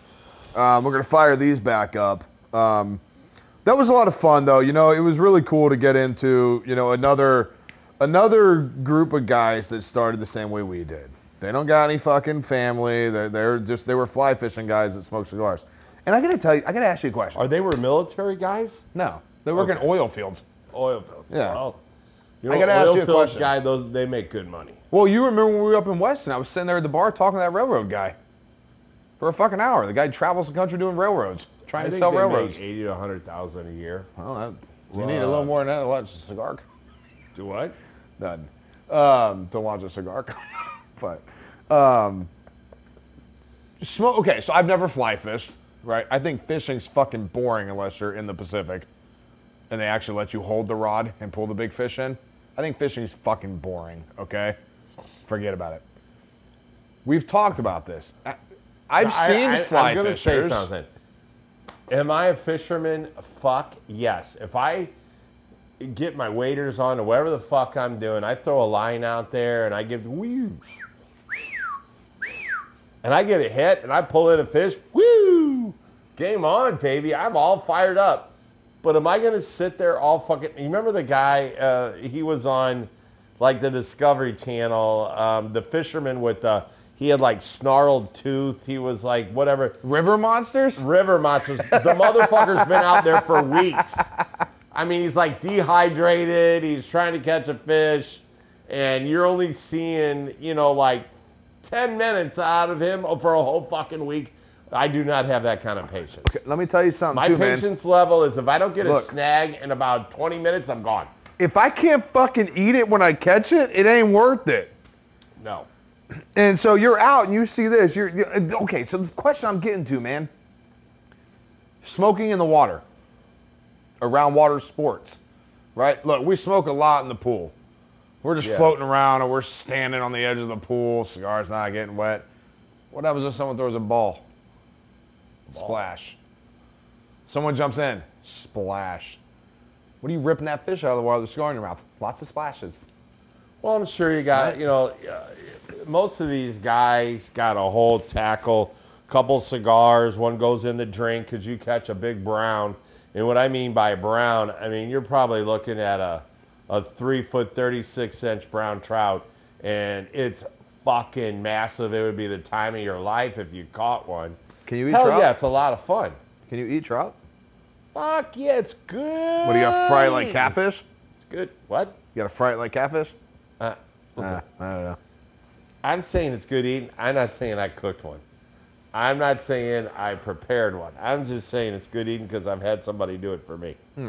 But anyway, yeah, it's a lot of fun. I like being in the mountains, blah, blah, blah, blah, blah, but whatever. Anyway. And um, I'm really kind of surprised about the um, the Cryptid is such a uh, a mainstay. It's like Well, cryptids, you know what cryptids are? Like Bigfoot's a cryptid. The Mothman's a cryptid. The New Jersey Devil's a cryptid. Uh, the Chupacabra's a cryptid. I don't give a fuck Right? what you A- a call fucking- it. I'm just saying you want a good cigar. And I've smoked two of them at least. And I just wasn't, um, I mean, I thought maybe above average cigar. It wasn't they're- like they're I'm going to be of- back there grabbing another Cryptid. Well, for me, there's a lot of flavor in them. There's a lot of big, big-bodied cigar. Not too strong, but I, it's a 60 ring gauge. I don't smoke 60 ring gauge cigars. Like I just, I'm not. I did it once. I'm not doing it twice. I don't know? care if it's 54, 60. If it's a good cigar, I'll smoke it. But But that's I'm fair. just Yeah, you will. I'm just like, I mean, what was that fucking muzzle loader you we I smoked on the fucking golf course in St. Howitzer. Yeah. Howitzer. that fucker was bigger than my mouth, and I loved it. It was great tobacco. It was fantastic. I enjoyed the shit out of it. it was a lot of fucking fun. Now that's not an everyday cigar. It's not maybe a once a year cigar, but Right. anyway, I'm just saying you want to have fun with it, and um, I think they've got a fun line. And I think if you get it in there and you talk about it, you get some people kind of pumped on it. I think it's a good little cigar. No line. doubt at all, man. I mean, Yeah. I think it's perfect for Pacific. Yeah. Um, and I think you're right. I think bootleggers. I don't think uh, Stanley's. No, I mean I'm not even so sure about crew, but bootleggers. They might find a little fit there, but then that'll be up to Well, the master guy out there. Right. But what we'll do is we'll, we'll get them to see the people. You know. Maybe we should have him come out. Me and you and Billy get wound up a little bit. Have him Oh come in, shit. see me. Get wound up first. He'll be naked. Oh, We don't even naked. Right. Uh, you crazy, man. That was fucking fun, man. Anyway, well, that was awesome. To wrap that up with uh, Big Sky Cigars, that was an awesome interview that came through. So I do enjoy that. So, what uh, we're gonna pour that, That's right? some vintage Buffalo Trace, by the way.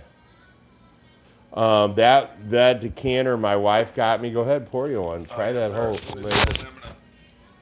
Um, my wife got me that for one of our anniversaries in Weston, which is a nice little. It's got some buffaloes on it, and uh, Solid, dude. got some vintage Buffalo like- Trace in there.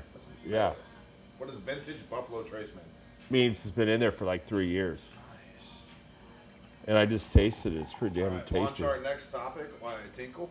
I'll be right back. I will.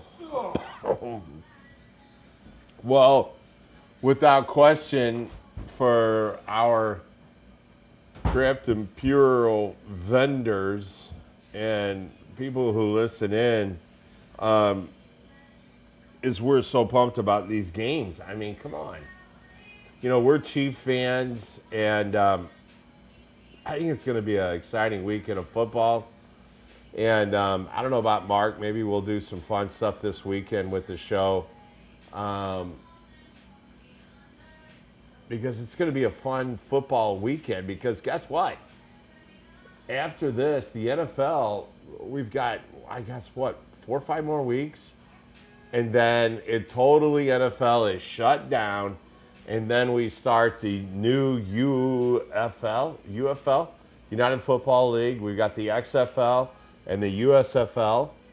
Um, more words and stuff are coming out. Um, we got our coach back um, for the Battle Hawks, and now some of the team members are coming out. But I'm excited about finding out who the hell's our quarterback. So then we will take uh, a lot of our show. We'll go through the finishing of the Chiefs and the NFL and the Super Bowl, then into the Battle Hawks, all the way down into uh, Cinco de Mayo and into the summer. But um, anyway, still smoking on this new Fox, which is a pretty good little box press, I think. So, yeah, a lot to look forward to. You know, I uh, I gotta talk to you because I've already had a new fruition about another addition to the Black and White series. Oh hell yeah. Um, and it all comes from the Menno um, and talking about the Menno and a lot of talk about out there about that Menno. But anyway, that'd be kind of funny because I hear something's coming here this summer, which would be pretty interesting. That maybe we could introduce something would be pretty fun. What do you mean by that? Well, I don't know if I want to do this online. I think we Okay, do we don't have to. We'll do it after. Yeah, yeah, yeah. Because Yeah. I, I have this crazy idea already. You know how I am. All right. Anyway, about a new label, a new line, kind of a short, stubby, something like this. Right. Maybe a little piglet or something. firecracker I have thing? the name and Cheers. the design already in my fucking head. All right. So Yeah. We're gonna wrap up on this conversation. It'll take us a little bit, so you guys please enjoy this. It's gonna be a bourbon cigar conversation that just kind of hit me in there when I was shaking don't it what off. you think of that Buffalo Trace. Not too bad. Mm. Kind of Alright, a I'm gonna- nice, easy going. And marshmallowy instead of Yeah. caramel. Okay, I want I want Yeah, to but ask we're back question. to what, eight, uh, No, I 90 know. proof? But I want to ask this question. Buffalo Trace came up in a conversation uh, this past weekend and I had people. I I, I interjected myself into this conversation because I can't stand ignorance. It bothers me. I was listening to this guy explain that because Buffalo Trace creates product like the Weller line, like uh, Van Winkle and everything else, like E.H. Taylor and this and that, that buying Buffalo Trace is like buying Jack Daniels because it does not own up to what else they make. You're you're buying what funds that. So I interjected and I said, "Well, what does Jack Daniels make other than Jack Daniels?" He goes, "Well, they have all kinds of expressions." I went, "Yeah, but what else do they make other than Jack Daniels?" Well, I don't. I was like, okay, so Buffalo Trace, the, the so you're saying oldest American distillery. Jack Daniels Distillery. What other lines do they have other than Jack Daniels? Just Jack Daniels. Right. Am I? Am I? I'm sorry. Oh, there's like Black Crow or some shit, or Crow Feet, or whatever it is. Crow feet. whatever. You mean But Old it- Crow? That's Maybe what I said. Crow? Whatever. I don't know. Or no, no, it's not even Old Crow. It's uh, Black. the- It's Black something. I don't It's know. That's an Black interesting Stone, question. maybe. Black Well, Stone, maybe. Yeah. Okay. But my point is, I went, okay, so Buffalo Trace is the only flagship bourbon that when it's distilled into a bottle, it's nine years old. And you can just buy Buffalo Trace for $45. Right? You can buy a cheaper. or cheaper. You can buy a nine-year-old uh fuck it. Well, Eagle Rare is what, seven or Ten. eight, uh, ten? Yeah. 10, so it's a year older, that bottle could be cheaper or more expensive. Why would you stop buying Buffalo Trace because they have higher, more allocated, more precious, sought after items? no, I would buy Buffalo Trace barrel picks. That's like saying that's like saying that you're such a Booker's Little Book fan that you won't buy Jim Beam. Wh- Why not? yeah. Why not? Right? Or you're a old Fitzgerald fan, so you won't buy Heaven Hill Bottle and Bond. Yeah. Why not? Why? Why? Why? Or you know, and you just keep doing the ors or what ifs. Why would you stop buying the namesake because they make something that you can't get to? What the fucking sense is Well, that? I just think Buffalo Trace Distillery has such a wide tradition from, I mean, hell, when you look at their whole line and what they've acquired and what they now have on their properties there in, is it Frankfort or uh, uh, Franksburg? Berry? Mm-hmm. Frankfort, Kentucky. Frankberry Yeah. or Kentucky, whatever. Yeah. Anyway, they've got, you know, they got the Sazerac line. They've got uh, Colonel Taylor. They've got Weller line, the wheated bourbon. Van Winkle. Um, they've got Pappy Van Winkle and the Van Winkle line. Um, I mean, and then they've got, you know, of course, they've got wheated vodka. I mean, they've got Blanton's, um, Eagle Rare, and they've got their um, the collection. Oh, I don't even know what fuck. Experimentals. The experimentals. Well, experimentals, but then they've got the, you know, the um, line that they put out, the antique collection that they put out Yes. every year. Oh, George T. George C. Stagg, Stagg Jr., William LaRue Weller, Heaven Hill. Nope, sorry. William LaRue Weller, George C. Stagg, Stagg Jr. and um, Hadley or Had, What am I missing? uh, Hard, Hardley or Hadley, whatever the fuck that is. There's another bottle in there, but oh, anyway. Oh, William William Heaven Hill. No. Is it William? No. Well, and they got Old Rock Farms in there. You got Elmer T. Lee. Okay. I mean, I'm just. My point is, there's a huge. I think you're arguing my point for me here. Right. Yeah. I'm just saying there's a Yeah. huge line. And then guess what? When you, you know, travel probably 30 to 45 minutes south to Heaven Hill, there's a huge lineage of different stuff there as well. And um, I never really thought of that, to be quite honest. And Jim Beam even actually now has a huge uh, repertoire of Booker's, Little Book, Knob Creek, um, Old Tub. I mean, it just goes on and on. Not to mention just the Jim Beam line, but I mean, it just goes on and on and on. And I mean, that's really weird. I, I really don't know. I haven't done any investigation on what what else. Um, they have. I mean, that's interesting that you brought that up. I don't Yeah. know. I have to do a little research on that. Okay, so here's the conversation I want to have before we wrap up the podcast, and then we get to doing what we do. Um, we were downstairs today in, in, in your home here. We, we were talking about stuff you're doing downstairs and the bottles and everything like that, and uh, insurance, things like this, right? So this question popped into my head when I was outside, and I, I, I don't even I don't even have an answer to this, so I'm kind of asking you to see if I can formulate an answer for myself. So in one part of that conversation, we were looking at your bottled collection, and you guys have heard this forever. You could kill yourself in that basement, and he'd still not run out of money with the bottles. It's fair to say, yes. You have you have one of the most exquisite bottle collections Oh, thank I've you. anybody. Re- really? Oh, thank you. Yes. Oh, Yeah, genuine. thank you. Oh, th- thank you very much. Hello. Excuse me, madam. Bell. Gentlemen. May I, may I have my Uh, eggnog now, yeah, please? right. Thank you. no, anyway, no, it literally does, man. I mean, when you when you talk about allocated bottling and all that, he's done very well. Not even because I don't think he collects. He because we've got it. The point I'm getting I to think is it's a kind lot of of like them open. opportunity. If I see something that I think I can spend a, a small amount of money and put it away for Here's a while, my maybe it's going to be worth something down the road. Not the unopened stuff. I'm not. I'm not even talking about that.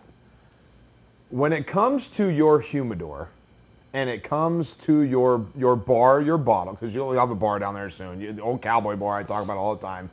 I do have an old picture of it. I'm going to share it later. But um, the old cowboy bar, when you had all your bottles out, you have bottles that are open, bottles that are closed, you have stuff that sits on the shelf. Your humidor, you have things that are specifically in the bottom. Boxes are still sealed. Some are still sealed to the side. When you think about the value of what you have, do you separate quantitative value, what's usable, versus enjoyable value? Well, cigars, it's definitely enjoyable value because I mean, that um, I've got a white igloo with everything in it right now because that's just the most consistent way to keep it consistent for me right now until I develop what I'm wanting to develop. But um, the the value of that box is enjoyable. There's nothing there that I'm holding in there expecting to sell two or three boxes for more money or whatever at some point.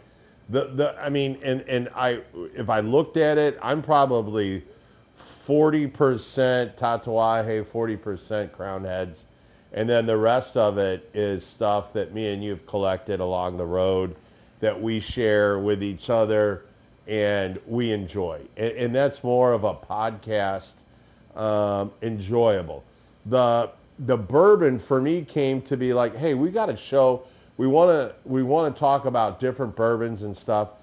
We were never big enough to have samples. I mean, other than RD1, am I think saying Yeah, correctly? yeah. RD1 sent us samples to talk about, which was really fun. I mean, a lot of this has been purchased through me and through you giving me bottles or whatever for us to have on the show. A lot of that was like, well, hey, man, this can get pretty pricey.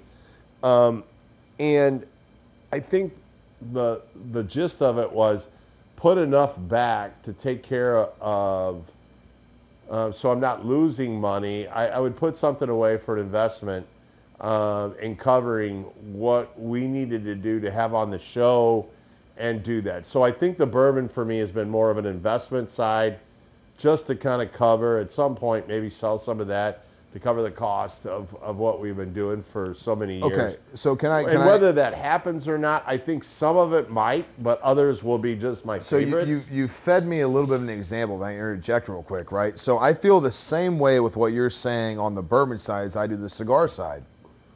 So look, man, I've always had a stash of cigars since we've known each other. There's never not been a time that you haven't opened a humidor and found a cigar, right? Now that's elevated from seven tabletops and a fridge to an ig or not even igloos, an Ozark fucking collapse thing, a stand up, another one in my closet, two fridge. Those have always been there. But my bourbon escapades obviously started with with you and all the things that we found through that and things we've tasted on that we've liked and things we've tasted we don't like that still sit there because I'm not drinking them. I'm waiting on somebody to drink them, right? Um, but when I try to value it, you know, it's like look, man, if you you got a your, your Denali, that Denali is worth to you what it is to someone else is gonna buy it at the same fucking cost. It's a reliable vehicle. Right. It's a stunner. It's beautiful. Your dime is paid for on that piece. Your Jeeps. There's always gonna be somebody that wants a fucking Jeep. Always. Always. Doesn't matter. Jeep's never gonna lose it, right? The moments that we have together, those moments are us, right? The moments we have with our friends, those moments with our friends. The events, those moment, moments that you make are moments that you make, right? But when you look at like solitudes, like when I look at a cigar, I'm like, you know, I've, I've got all this tobacco.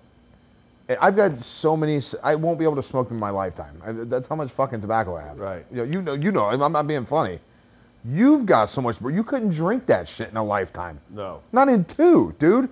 You and both your sons couldn't finish that whiskey in the next 15 years. No. There's no goddamn way. No Right. way. Yeah. So where do you where does the value sit, right? I think the value sets at like at some point you let part of your collection go and and you make a nice little profit. So sealed cigar boxes, which Yep. which I have. They don't hold do do they or don't they hold the same you would know more about that than me. No, I, let me finish. As your Fitz collection. Uh, or does it depend on the there's way I more people way more people that this is where it sounds funny if i look at my sealed box collection and what it's going to cost and i look at what it's going to cost for the bourbon i start to think okay if i have them how fast am i going to smoke them if i know there's only a few of these how many drinks will i have from each bottle over time right? So what equates to more? Or where do you place the value in more? Well, I think if you've got like, for example, you brought up the old Fitz. If you have the full old Fitz decanter collection since they started, and you've got a bottle of each thing that came out, and you're willing to sell that to a collector, I think he is going to pay above and beyond because he's getting it all in one fell swoop. And he's got it. So that's been going on for, let's say, five, six years. And No, he sir. can buy the whole collection. since yeah And it could be. I mean, um, and uh, these numbers may not be correct, but I'm just saying, does that have value? I think it does. And I mean, I've been down to Justins' House of Bourbon, and I've seen what they would sell. I was down there four years ago. so i was down there three years ago and i told you what happened to me with the Elmer T. yeah, bottle I mean, yeah.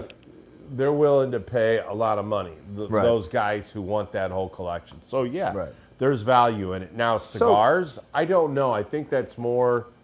Um, you you That- would be able to tell me like what you would sell. like if you had all the Las Calaveras line sealed boxes, not necessarily in um, ceramic or uh, cellophane, but if you had unopened boxes Right. of the whole Las Calaveras collection.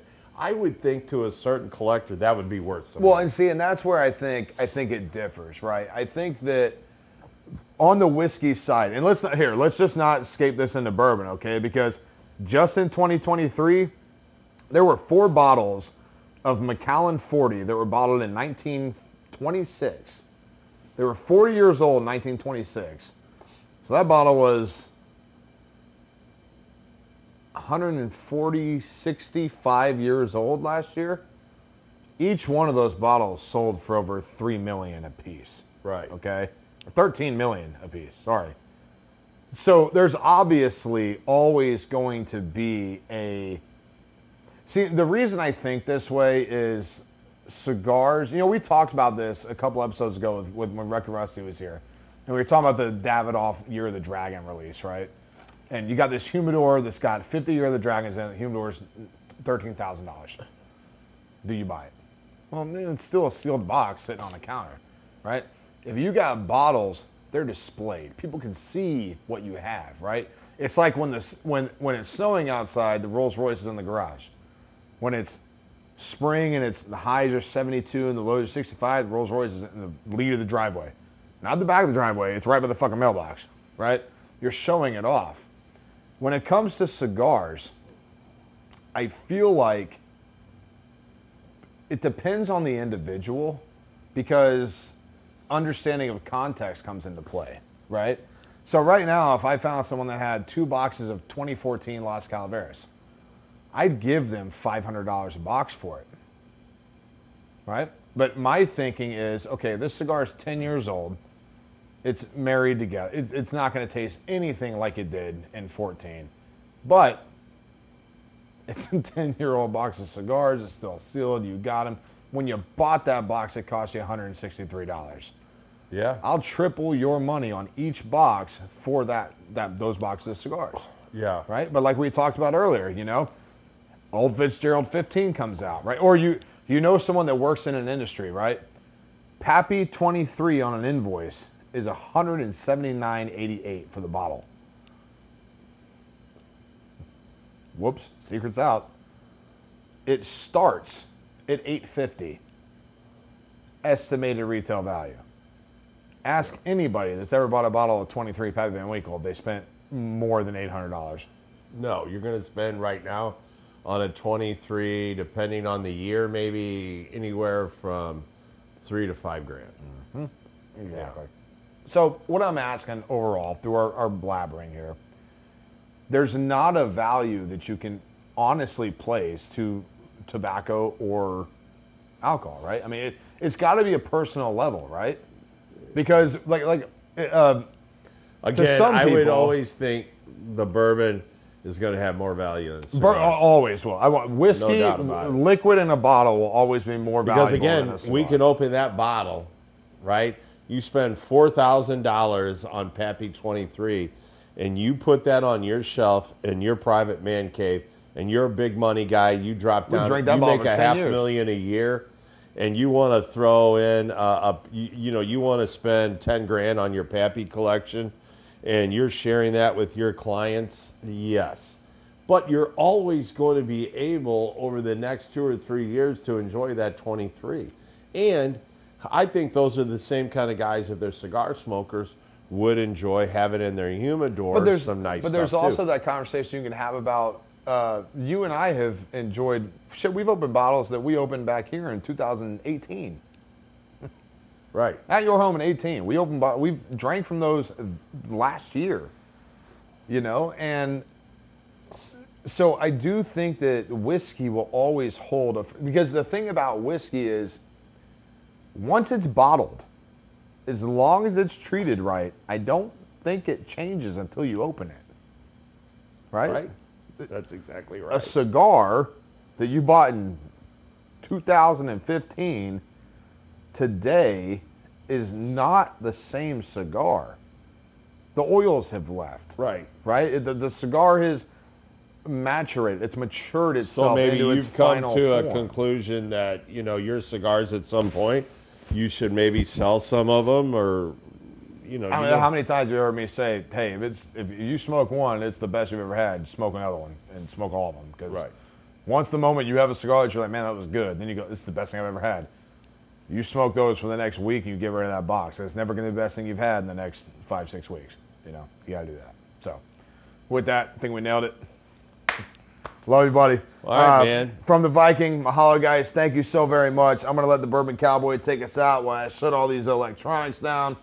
And, well uh, listen man Go ahead, work it out. watch you some football this is a big weekend man um, this is setting all up for the NFC AFC championship this weekend so from the Bourbon Cowboy uh, go Chiefs that's who we're we're rocking in our club. You know that. So uh, as always thank you for listening in. Until next time giddy up